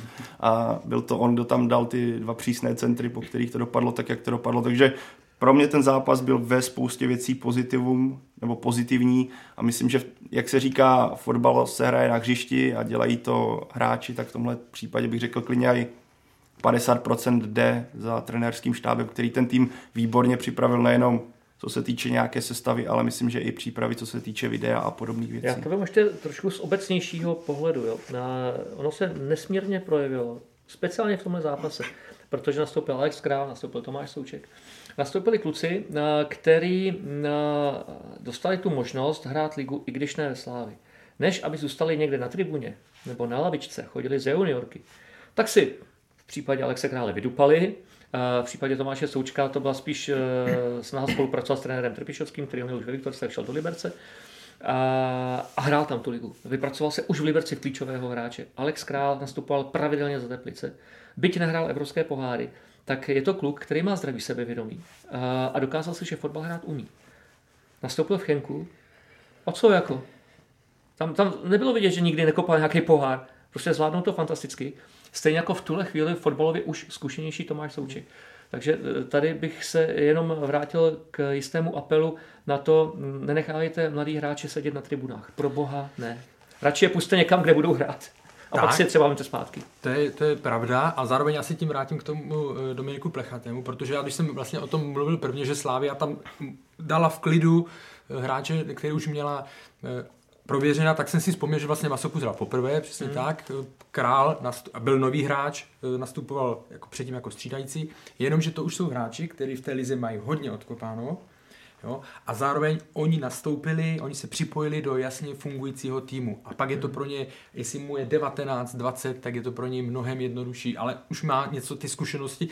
E, Král prostě už byl v Teplicích, už byla hlavní postava. A hrál těžký zápasy za 21, že? Takže ono, to se sčítá tyhle ty věci. Když se podíváte na ten výkon náhradníků hmm. v Chenku, tak i na sestavu, která byla eh, v pondělí proti Slovácku. Jak velký vliv to bude mít na tu stabilní jedenáctku? Já myslím, že prakticky žádný. Ta rotace je nutná. No, Tři soutěže mm, je potřeba lidi měnit a myslím, že eh, třeba na Janovi Bořilovi bylo v posledních dvou zápasech vidět, že fyzicky už ke konci zápasu fakt co to tahá nohy, protože on to nabíhá vždycky strašně moc. Takže ho logicky teď nechal odpočívat ten Trpišovský a Zelený vyhrál slušný zápas. Je fakt, že Slovácko to byl pohodový mač pro Beky. Ale pro něj dobrý, že se může Přesně tak, zahrát si dopředu, bylo, bylo to fajn. A eh, mně se strašně líbilo to, že Lavička i ty kluci, co e, vlastně nehráli, tak žili s tím týmem.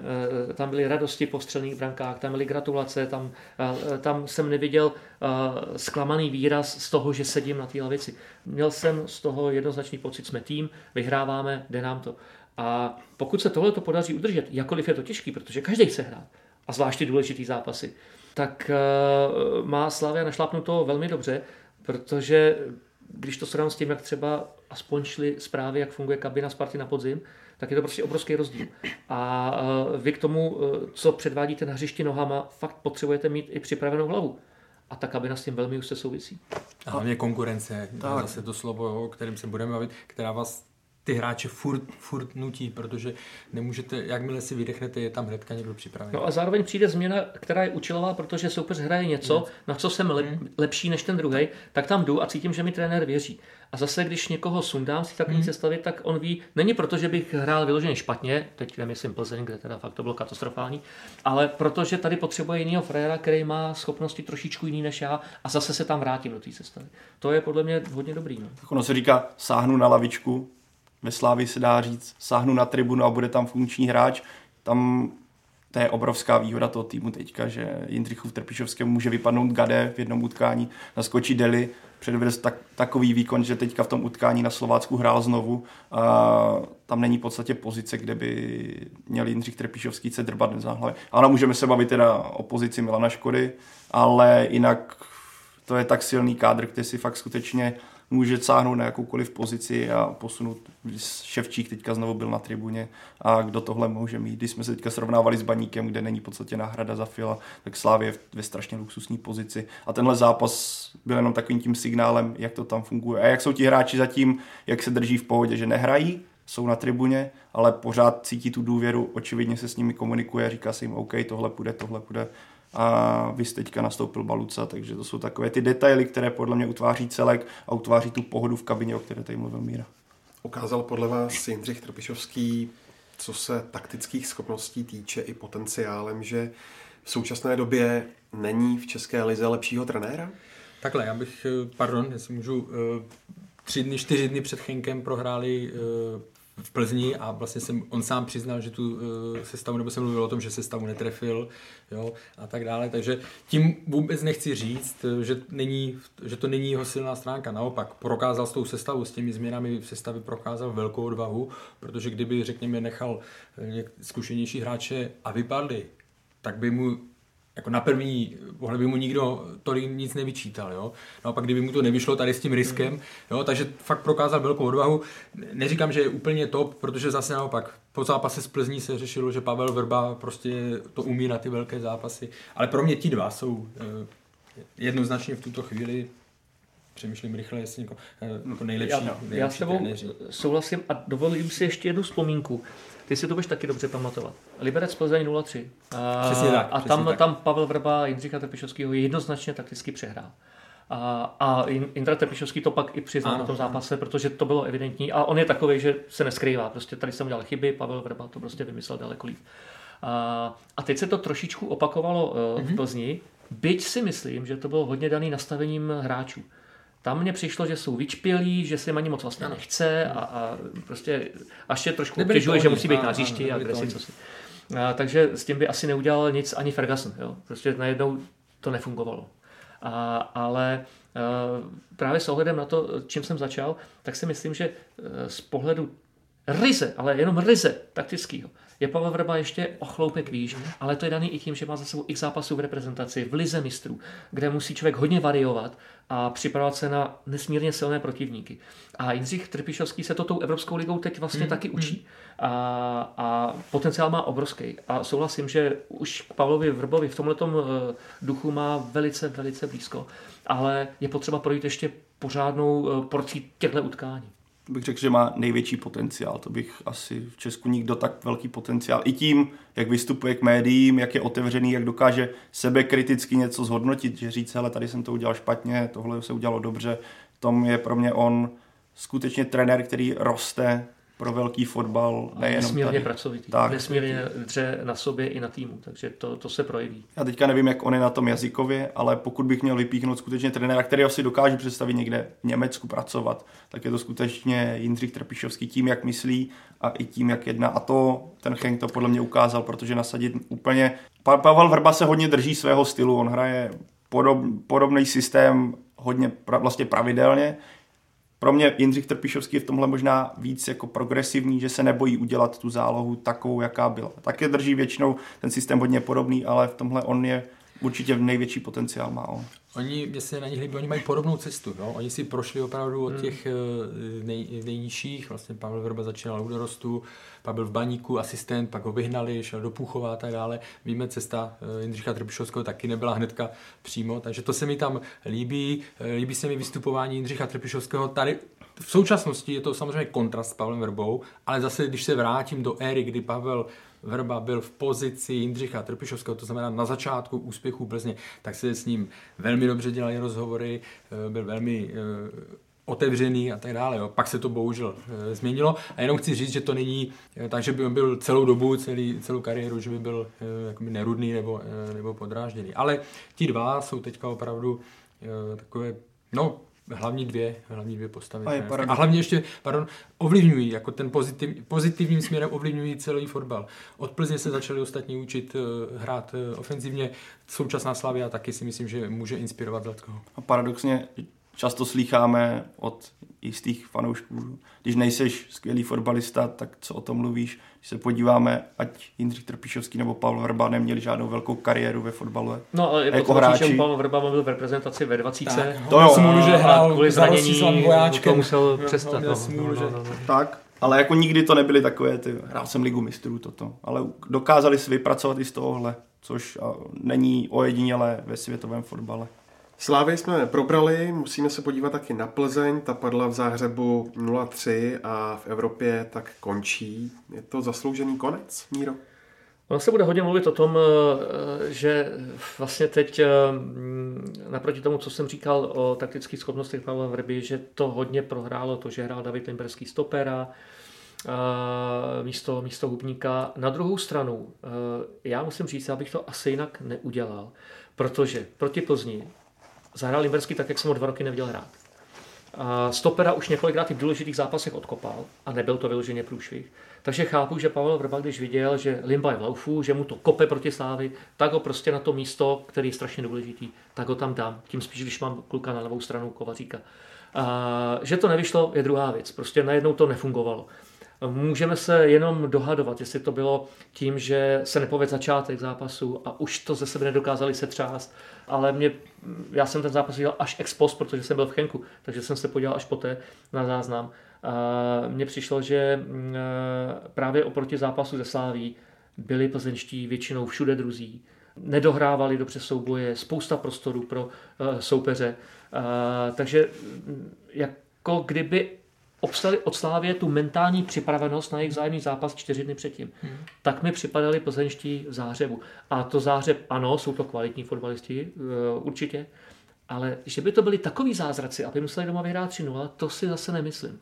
Já musím říct, že Míro s tebou naprosto souhlasím. Já jsem řekl naprosto, aby to vypadalo, že nesouhlasím, ale souhlasím. uh, ne, protože když si vezmeme ty varianty, které se nabízely uh, Pavlu Vrobovi, tak jedna byl Limberský a to, co jsi říkal ty, několikrát, ne desetkrát, možná méněkrát, ale odehrál to a zvládl to, byť to byly třeba ligové zápasy. Druhá varianta byla eh, tu, kterou použil vlastně před rokem proti Sportniku, Radim Řezník. Jenomže Radim Řezník ještě měl obličejovou masku na stopera pro, eh, po dlouhé pauze, protože nehrál zápasy. Tak to mi přišlo mnohem větší riziko. Třetí varianta byl e, stažený Roman Procházka, ale v tu chvíli byste dal do zálohy Hrošovský, Hořava nahoru Čermák. A v tu chvíli už na lavičce nemáte jedinou variantu pro, pro oživení nebo nějaký prostřed pole. Už vám zůstaly jenom kraje a tři útočníci. Že? Takže z toho pohledu opravdu si nemyslím, že by to od něj bylo špatné rozhodnutí. To, že to nevyšlo, je druhá věc. Já bych striktně řekl, že tam nebyla ani jiná možnost. Já jsem skutečně, když jsem to viděl, tak uh, tam nebylo, jak to říkal ty Karle, jak to říkal Míra, tam prostě nebylo kudy. David Limberský už to zkusil a to, že ten zápas dopadl takhle, tak byl hold rozdíl v kvalitě té hry. Já musím uznat, že Dynamo Zářeb mě bavilo a ten první gol to byla skutečně takový ten gol, na který budete vzpomínat dlouho, jak Karel bude vzpomínat na ten roh s Van Dijkem, tak na tenhle gol, kdy ta tam Dani Olmo pustí mezi nohama a, a teďka nevím, kdo to tam dá. Ale to je jeden pohled a druhý je, že to prostě Plzeň dovolilo. To, to Ne, samo, jasně, ale, bylo to špatný ale oni to od začátku jasný. nezachytili. První dotek, technická připravenost, rychlost. Plzeň vlastně od začátku to, co třeba se jí stávalo v lize, když ji někdo presoval, tak dokázala je nakopávat. A já si pamatuju snad do toho prvního gólu, jestli oni poprvé překročili půlku 15. minutě a z toho kontru, kdy oni překročili půlku, tak oni dostali gól, protože ta obrana najednou byla trošku otevřenější a překvapilo mě spíš, že na to nedokázala Plzeň vůbec reagovat žádným způsobem. Oni ten souboj prohráli před Tak, tak, tak. výkopem, jo? ve chvíli, kdy eh, se v hlavě rozhoduje, kdo bude šéfovat tomu zápasu. Tam se prohrál ten zápas, v tom nastavení. Kam byste tohle utkání v rámci evropských pohárů Plzně zařadili? Bylo to jedno z těch nejhorších? Mm, určitě ano, protože když eh, budeš hrát třeba, já nevím, na Real, na Barcelona, dostaneš tam Bůra, a tak ti ještě každý zatleská, že jsi se aspoň něco pokusil, že jsi to celý nezazdil. Že jsi vystřelil. A, ale tady, no přesně, ale tady čekáš uh, přece vyrovnaný souboj a proto je to uh, vnímání horší, protože doma vyhraješ 2-1, tak se čeká, že by se tam měl o ten výsledek pořádně poprat a třeba padnout v prodloužení plácnu. Ale 0-3 vlastně bez něčeho, co by si ukázal směrem dopředu, že to taky umíš. mm, Souhlas, špatný. souhlas. Trenér Vrba po utkání taky řekl, že jeho hráči podali průměrné až podprůměrné výkony. Eh, Jak je to možné, že se nedokážou nahecovat zrovna na zápas, kde se láme chleba? strašně složitý. Je to třeba to, co Míra zmínil o Slávii, jak je možné, že třeba ty hráči nebyli připraveni na ten zápas v Plzni, respektive, že nezopakovali to základní věci jako na- nasazení, agresivita a tak dále. U Plzně si myslím, že ta vychýlenost těch výkonů eh, je větší než, eh, než u Slávy. On jim taky asi hodně ublížil ten první gól, když jdete do zápasu s tím, že chcete co nejdíl držet nulu, abyste nějak znervóznili soupeře a v 15. minutě po obrovském tlaku, kdy se neustále jen odkopáváte míči, dostanete branku a následně nejste schopní ani nějakým způsobem zareagovat, tak myslím, že i z Plzní, která je nějakým způsobem zkušeným týmem v evropských pohárech, to zamávalo. Ale a- Slavě taky dostal tak. první gól a co?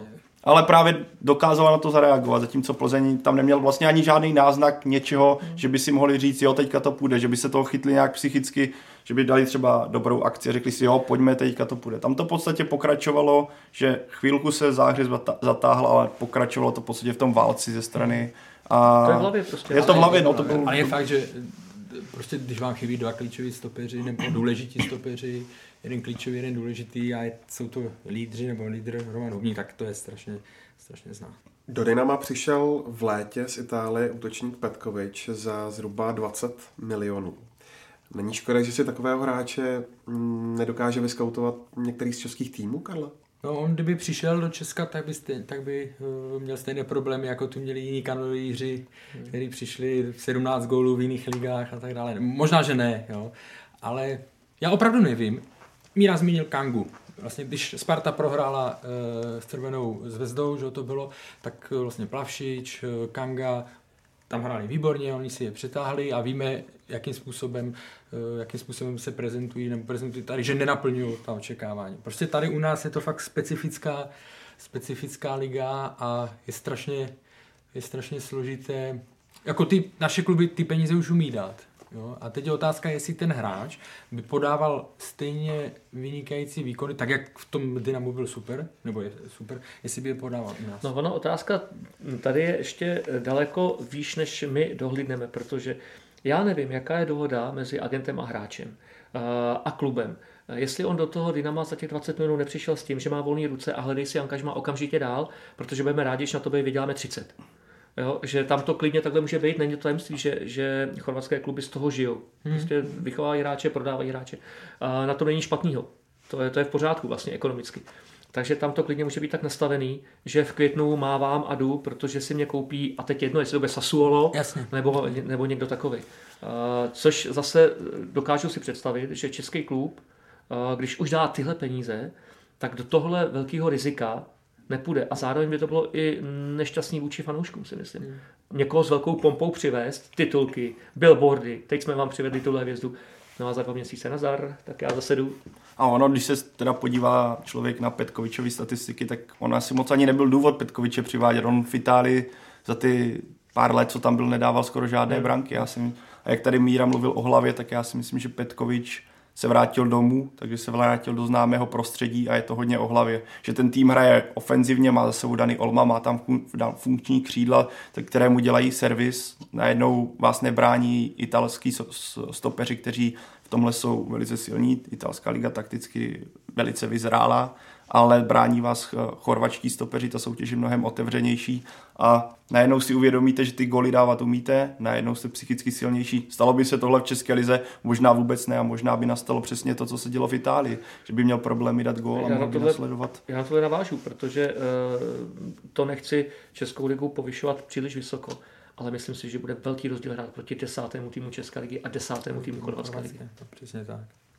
Bavili jsme se tu o obraně Plzně, takže nelze nezmínit ještě jedno jméno a to je obránce Jakub Brabec, který přišel eh, do Plzně před týdnem eh, šito horkou jehlou na ruzinském letišti. Co říkáte na tenhle pikantní přestup? Já mám takovou úsměvnou, úsměvnou k tomu věc. Asi týden předtím jsem si s jedním z kolegů uh, jsme si uh, posílali zprávy a on se mě ptal, jestli nevím, co je uh, s Jakubem Rabcem, že přestal hrát úplně v Turecku, jestli to je zranění nebo ne, tak jsem mu říkal, že jenom se tam změnili poměry a že, že vlastně ho od, odstavili úplně. A e, že jsme říkali, tak co bude dál, jestli teda ještě stihne někam přestoupit, tak jsem mu ze srandy napsal, no tak e, Plzeň bude zhánět e, stopera, ale neměl jsem žádný signál vůbec nic. Tak jenom ty to, to prostě, můžeš. to, to na letý slyší rádi. No, tak to znamená, že, že mám napichnutý telefon, jo, ale... Tam už nechoď, Karle. Ale, Adolf Šárek tě sleduje, Karle. Ne, podotýkám, že to bylo s kolegou, ne, ne s nikým. Ale Jo, takže a dal jsem tam asi tři smajlíky, ale jenom v tu chvíli, ale zase na druhou stranu jsem si říkal, protože on, aby nestratil půl roku, tak musí jít jakoby nebo ne, on musel řešit to, aby si někam šel hrát pravidelně, byť neříkám, že v Plzni, až se uzdraví uh, Hejda Hubník, nebo uvidíme, jak to bude s Hejdou, že, jestli bude, hra, že bude hrát pravidelně, ale musí být prostě někde, kde může trénovat, kde může aspoň čas od času nastoupit. Takže v tu chvíli mi to přišlo jako, když jsem to tam jenom tak plácnul, jako Eh, zajímavé řešení pro něj. A, a teď se to hodí samozřejmě i. Těch názorů na ten eh, přestup, eh, respektive hostování, bude určitě celá řada. Já to rozdělím. Z pohledu Plzně naprosto legitimní. Naprosto. Stoper, který je schopný nastoupit okamžitě, my ho potřebujeme. Nemůže říct nikdo ani popel. To je naprosto v pořádku, že to udělali. Hodně se spekuluje o tom, jestli má pravdu spartianské vedení, které eh, se nechalo slyšet, že Jakub měl příliš vysoké finanční požadavky na to, že půl roku vlastně nehrál a předtím to taky nebyla žádná sláva. Agent tvrdí, že to tak nebylo. To nikdo z nás neví. Hmm. Eh, tady nemůžeme hodnotit, protože nikdo z, nás, eh, nikdo z nás u těch jednání neseděl, takže mi přijde i nefér, ať hmm. už vůči Spartě, tak vůči Kubovi Brabcovi tvrdit, on chtěl moc, nebo, nebo to není pravda. Nevím.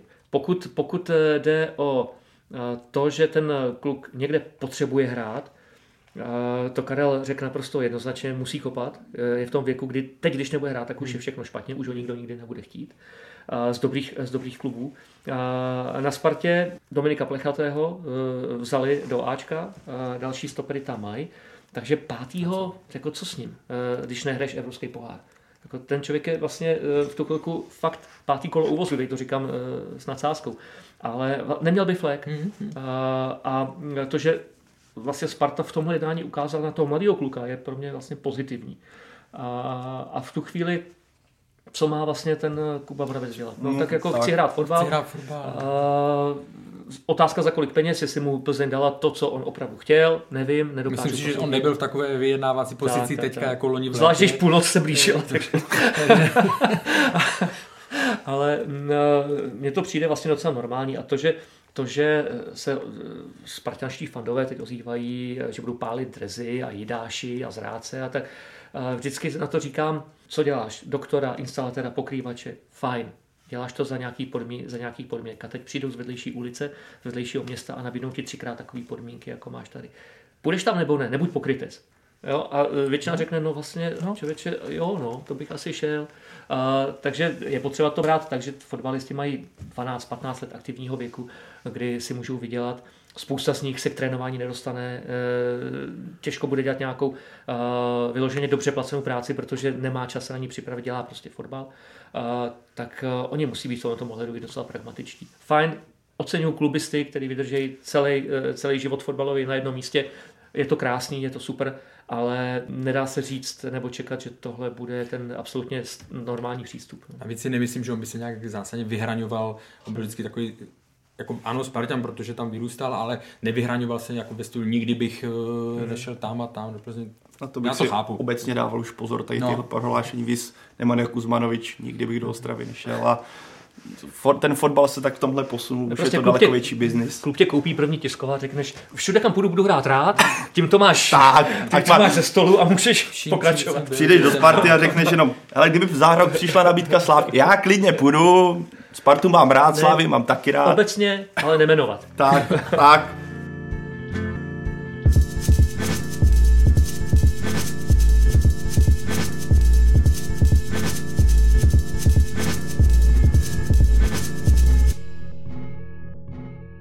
Teď se pojďme podívat do Opavy, nebudou nás zajímat ani tak výkony a výsledky, ale finanční problémy Sleského klubu.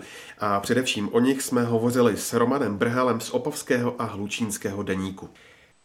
Pojďme se chvilku jenom pobavit o té finanční situaci Opavy. Eh, v pátek mělo město, majoritní akcionář, tak mělo mimořádné jednání, eh, na kterém klubu přikleplo 24 milionů korun navíc. Je podle vás tahle sezóna zachraněná z pozice e, Opavy? Tak město jako majoritní vlastník um, deklaroval, že ano, že tahle částka stačí jak na pokrytí dluhů, e, které jsou, tak na zbývající jarní část. Už s tím, že vlastně začátkem tohoto týdne měly být uhrazeny e, dlužné platy hráčům. Takže by to mělo být v pořádku. Tak a když se vrátíme na zpátek, tak jaká byla ta finanční situace Opavanu před tím mimořádným jednáním, kolik, dá se říct, kolik eh, vlastně klub dlužil peněz? Tak já hovořilo se o tom, o nějakých 18-20 milionech korun. Mm-hmm. Mělo to i vliv třeba na hráče, co se výplat týče, nebo mm, byly tam nějaké neschody uvnitř klubu? Tak určitě asi, když vám nepřijde ani měsíc za výplata, tak vás to znepokojí. Ale na druhou stranu si myslím, že ten tým to jak by si semklo více, jakože třeba na, na těch zápasech to vůbec vidět nebylo. Mm-hmm. Tam naopak, že on bylo vidět, že kluci hrajou ligu, že prostě si, si, si chtějí hrát a že tam bych v tom problém vůbec neviděl. A dá se říct, dá se říct, jak dlouho vlastně eh, klub dlužil na výplatách? Tak dlužná vyplata. Ono, ono tam vždycky nějaké, nějaké takovéto spoždění bylo, ale pak to nějak dostali ti kluci doplaceno, až tuším ten poslední, poslední půl rok byl takový, takový horší, jak byli v té lize. Jo, od, od nějak od toho srpna. Mm-hmm. Co tam vlastně bylo po ekonomické stránce špatně? Každá strana něco stojí, tak ono eh, Opava eh, měla posledního strategického partnera v Kaučuku Opava a v Kaučuku a od té doby ten strategický partner hledá. No a když hrajete ligu, tak ty náklady rostou. To je jasné, že vlastně máte, máte jak mzdy, tak e, i ten provoz stojí více a navíc Opava musela hrát uh, část podzimu v Brně. Hmm. Taky nebo zadarmo, to v tom hmm. azylu. Když se podíváme vlastně na prodeje některých hráčů, ať už to byl Joel Kamba nebo Nemanja Kuzmanovič, tak těmi penězi, které Opava dostala, těmi se vlastně látali v úvozovkách ty problémy z minulosti? Mm, určitě. Hmm. Vlastně se musel nějak ten provoz řešit toho klubu. A Kuzmanovič navíc odešel až v prosinci, že? Hmm. Když nebyl, nebyl v tom, nebyl, nebyl třeba zakázán dostali peníze dříve, že? Protože ten sice byl hráčem, hrál v Opavě, ale do Plzně přestoupil uh, na začátku sezóny. A když se podíváme teď na aktuální situaci kolem potenciálních investorů, tak dá se říci, jestli je třeba někdo na obzoru? Tak představili partnera společnost Izotra, opavskou společnost tady, tak toho mají jako nově a tvrdí, že partnera hledají. Že partner se stále hledá, takže asi konkrétního nemají. Říkám, tady, tady je problém toho partnera najít. Hmm. V Opavě, tady byl Kaučuk a 20 let nic, že? A tady třeba v potaz, že ta Opava, vlastně byla, není to tak dlouho, co byla teprve v MSFL, jo? A teď máme tady ligu. A vrátíme-li se ještě pár měsíců na zpátek, tak eh, okolo Opavy hodně kroužila dubajská firma vlastněná eh, Čechem Martinem Grohem. Na něj bylo v té době uvaleno několik exekucí. Eh, jak to tam s tím potenciálním prodejem klubu vlastně bylo? Tak hovořilo se o tom, že byl tady nějaký pan Groch, byl se představit na městě, bylo mimořádné zastupitelstvo, které rozhodlo o tom, že, že se zvedla ruka pro to, aby se s ním jednalo, ale jak si tam byly nějaké dány různé podmínky, které, kterou nesplnila, tak to padlo, že? Opava tuhle sezónu dohraje, to je už eh, nejspíš jisté, ale jak to bude dál, nevisí tam přece jenom takový vykřičník eh, nad tím, eh, že by mohl třeba hrozit i nucený sestup o patroníž? podle, podle vyjádření zase zástupců Martin vlastníka, to znamená lidí z města, tak si tvrdí, že chcou klub stabilizovat, chtějí ho dál mít v první lize a mm, k tomu vlastně zajistí ten finanční rozpočet, který asi bude nižší než je aktuální, no ale že by to fungovat mělo. A vy osobně jste optimista? Já jsem optimista tady v tomto směru. Tak opasky, opasky jsou určitě zkoušeny hodně a zaslouží by si už trošku tady v tomhle směru, myslím, že užívat fotbalu a neřešit tady tyhle ty existenční věci.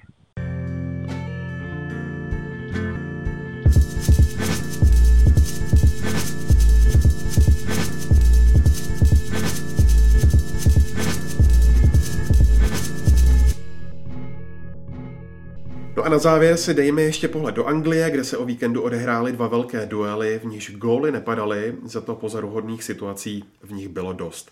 Nemůžeme začít jinak než kauzou z finále ligového poháru v závěru prodloužení brankář Chelsea Kepa odmítl střídat a kouč Mauricio Sarri v hněvu praštil lahví a odešel na chvíli do tunelu. Londýňané nakonec spadli s Manchesterem City po penaltách 0-1. Co jste říkali na chování brankářské jedničky Míro? No, já jsem si říkal, že ještě nejsem tak starý, pořád zažívám, zažívám nové věci.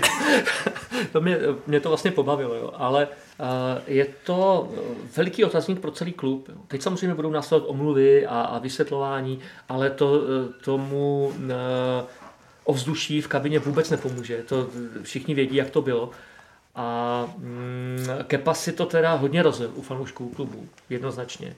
Sary ten už má rozlitý dlouho, že? takže to asi nebude dlouho trvat a e, podají si ruce na letišti s vedením klubu. Ale já samozřejmě nevím, jestli to bylo e, proto, že Kepa e, hlásil nejdřív problémy s křečemi, a trenér ho chtěl sundat, aby měl golmana zdravýho na ten konec na ty penalty, anebo měl připraveného golmana právě na ty penalty, to klidně může být, však jsme to viděli u Holandianů, není to tak dávno v reprezentaci, ale e, jednoznačně platí, že e, pokud trenér nějak rozhodne, tak ten hráč má hřiště i o to, aby respektoval e, to, co trenér v tu chvíli vymyslel. Zábavný je, že na to moc nemyslí pravidla, že na to tu situaci. Protože nikdo nevěděl, co no, má dělat, rozhodčí ten běhal No pravidla říkají, že pokud eh, hráč eh, odmítá střídat, hra pokračuje. Mm-hmm. Rozhodčí nemá co čekat, to jak se ty dva dohodnou. No, tři minuty? Nebo to, to, no i pro toho rozhodčího to byla no. novinka evidentně a nevěděl, kudy, kudy z toho ven, ale měl nechat hned pokračovat. Tak to je v pravidlech, mm. pravidlech jasně psaný. Ale pro klub jako takový je to strašně špatná známka a do budoucna to nevěští vůbec nic dobrýho. Hmm. Nejhorší pro Chelsea na tom je, kromě toho, že prohrála finále, že vlastně se úplně zapomnělo na to, jak zajímavý výkon předvedla v tom finále. Ona nedovolila Manchester City na 120 minut gól, ona hrála mnohem pragmatičtěji než v těch předchozích zápasech, za což kritizovali Sariho, že neumí jiný plán vymyslet než, ten, než svůj Saribol a tak dále.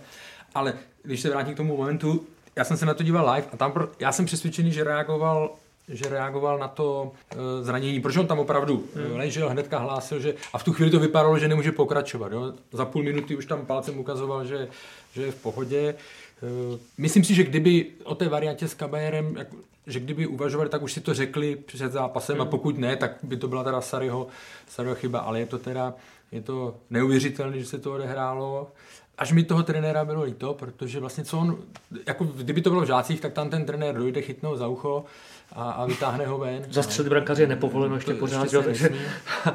Ale to, co jsi říkal, že to mohlo být kvůli těm křečím, tak i tak Uh, musí uh, Golman toho trenéra respektovat, protože se je potřeba podívat i z druhé strany. Ty křeče mě fakt chytli, ošetřovali mě tady a ten trenér neví, jestli nevykopnu a nechytne mě to znova. Uh, nebo a nepůjdu do výskoku. první penaltě, a, že prostě, a všechno je špatně, že? A při první penaltě, a pak už tam musí jít hráč a pak už tam nemůže jít golman, že jo, podle mě. Takže v tu chvíli ten trenér má jednoznačně hlavní slovo, jakkoliv s tím nemusím souhlasit. Jednou to dělal Messi, že se taky nenechal sundat ze hřiště. Je to nějaký pátek už taky odmít střídání. Hmm. Pod Luisem Enrikem, no. Jo, jo, jo. A tam byl taky velká, tam byla velká uh, hádka, to už smrdilo koncem Enri, uh, Jo, ale stalo se to, jo, takže není to úplně poprvé, co by něco takového nastalo, ale ať se jmenuju Messi, ať jsem Kepa, prostě trenér je šéf a čím to vlastně. Už dostal pokutu, teda týdenního platu, samozřejmě, jak říká Míra, omlouvají se a tak no. dále, ale...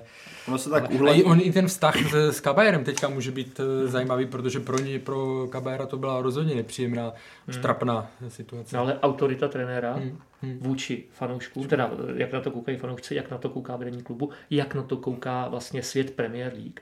Nula.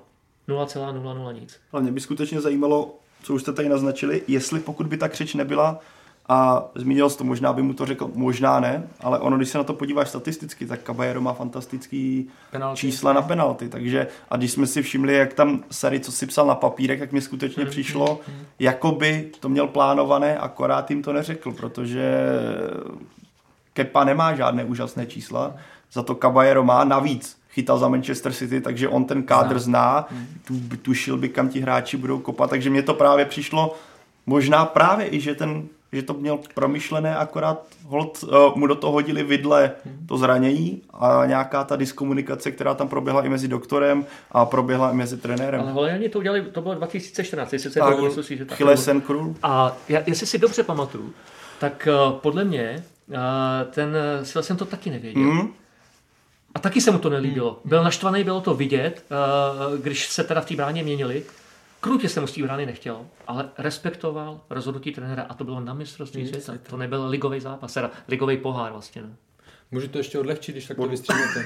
Taky si penaltu. Včera, ne, ne, ne, to se, mi, to se mi nezdálo, ale to, byla, to byl, to, bohužel to se mi nezdálo. Syn má 12, měl nějaký kašel a ráno, že teda nechce jít do školy a nepůjdu, já jsem nachlazený a tohle. A já mu říkám, půjdeš. A on, že furt ne, tak jsem už na chviličku byl nahlodaný a pak říkám, viděl jsi včera Saryho? Ten vyměkl, já nevyměkl a šel. A dneska už zůstal doma, protože se mu to zhoršilo.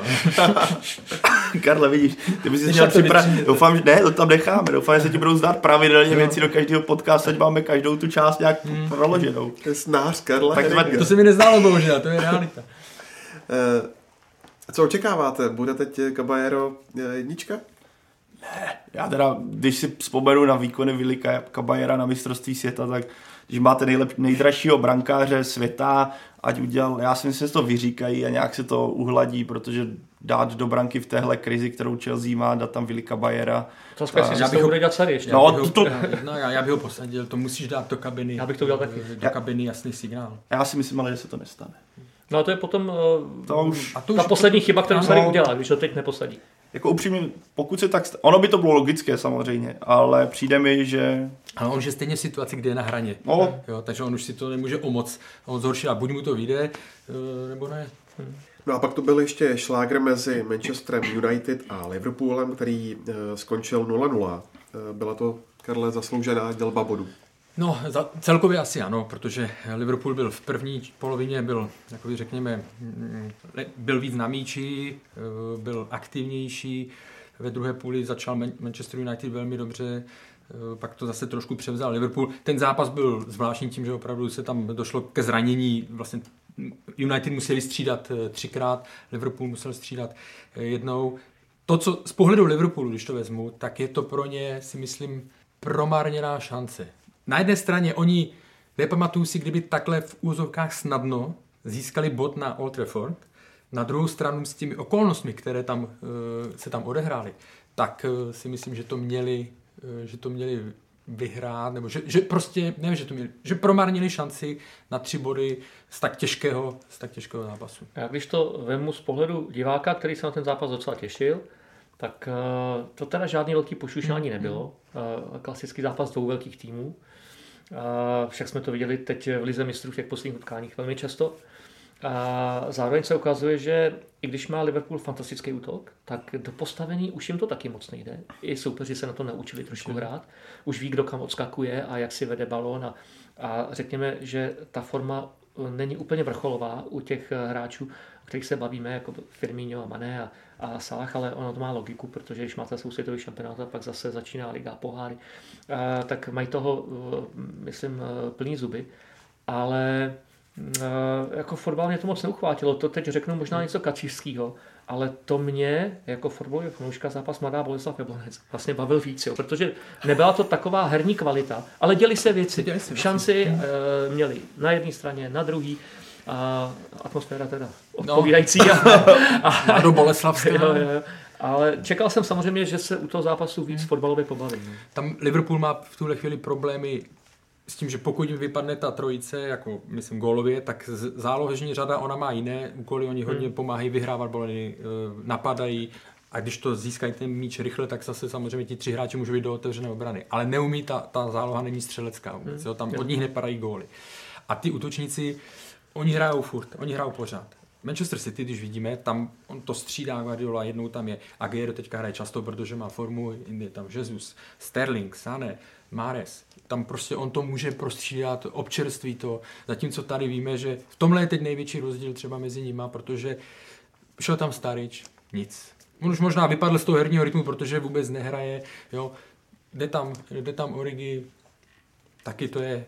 Pak jsou takový, řekněme, Je to neporovnatelné s tím, co v tuhle chvíli sedí na lavičce Manchester City do ofenzivy a s tím, co sedí, co sedí Liverpool. Tak zatímco Manchester City má v podstatě na lavičce rovnocené hráče, kteří něco, přirovnal bych to trochu hmm. ke Slávy, kdy máte skutečně hráče, kteří naskočí, ten rozdíl nebude tak výrazný, tak Liverpool toto nemá v současnosti, nebo na jistých pozicích. Můžeme se bavit třeba o pravé obraně, která je naprosto v háji. Tam podle mě jedna z, klopo, z největších chyb Klopa, který pustil Kleina. Ano, nemohl to vědět. Faktem je, že když víš, že hraješ pořád ligu mistrů, hraješ o ligový titul, hraješ v poháru, nebo vlastně už v poháru nejsou, ale hraješ o ligový titul a hraješ ligu mistrů, tak pustit pravého obránce, který je pro tu tvou hru, kdy Liverpool na těch křídlech funguje s krajními beky, pustit krajního beka je podle mě výrazná chyba i za cenu, že by půl roku ještě proseděl a pak ho pustil na tvrdo třeba někam no, dál. Poslední věc, já jsem nepochopil, nebo mě, eh, proč při té situaci, kdy ještě víme, že byli zraněni a ještě Marcus Rashford vlastně tam od první minuty měl, měl zranění a, a nemohl hrát naplno, tak proč třeba od té 60. tam nedal na pravý kraj toho Alexandra Arnolda, který by to tam prostě běhal, lítal by tam Milnerovi, nešli, nešli centry vůbec. Jo, takže vím, že trend nemohl nastoupit proto, že mají náročný program, oni po zranění, ale prostě aspoň od té 60. minuty hmm. Ho tam mohl dát. A když se ještě podíváme na to trojí střídání v první půli, tak co tam je špatně? Já bych to jako souhru náhod. Hmm. Nehledal bych v tom žádnou zákonitost, to se prostě někdy tak stane a začal to podle mě každý trenér, že jednou, dvakrát za kariéru se mu přihodí to, že do 30. minuty mu kulhá půl manšaftu a nikdo neví proč vlastně.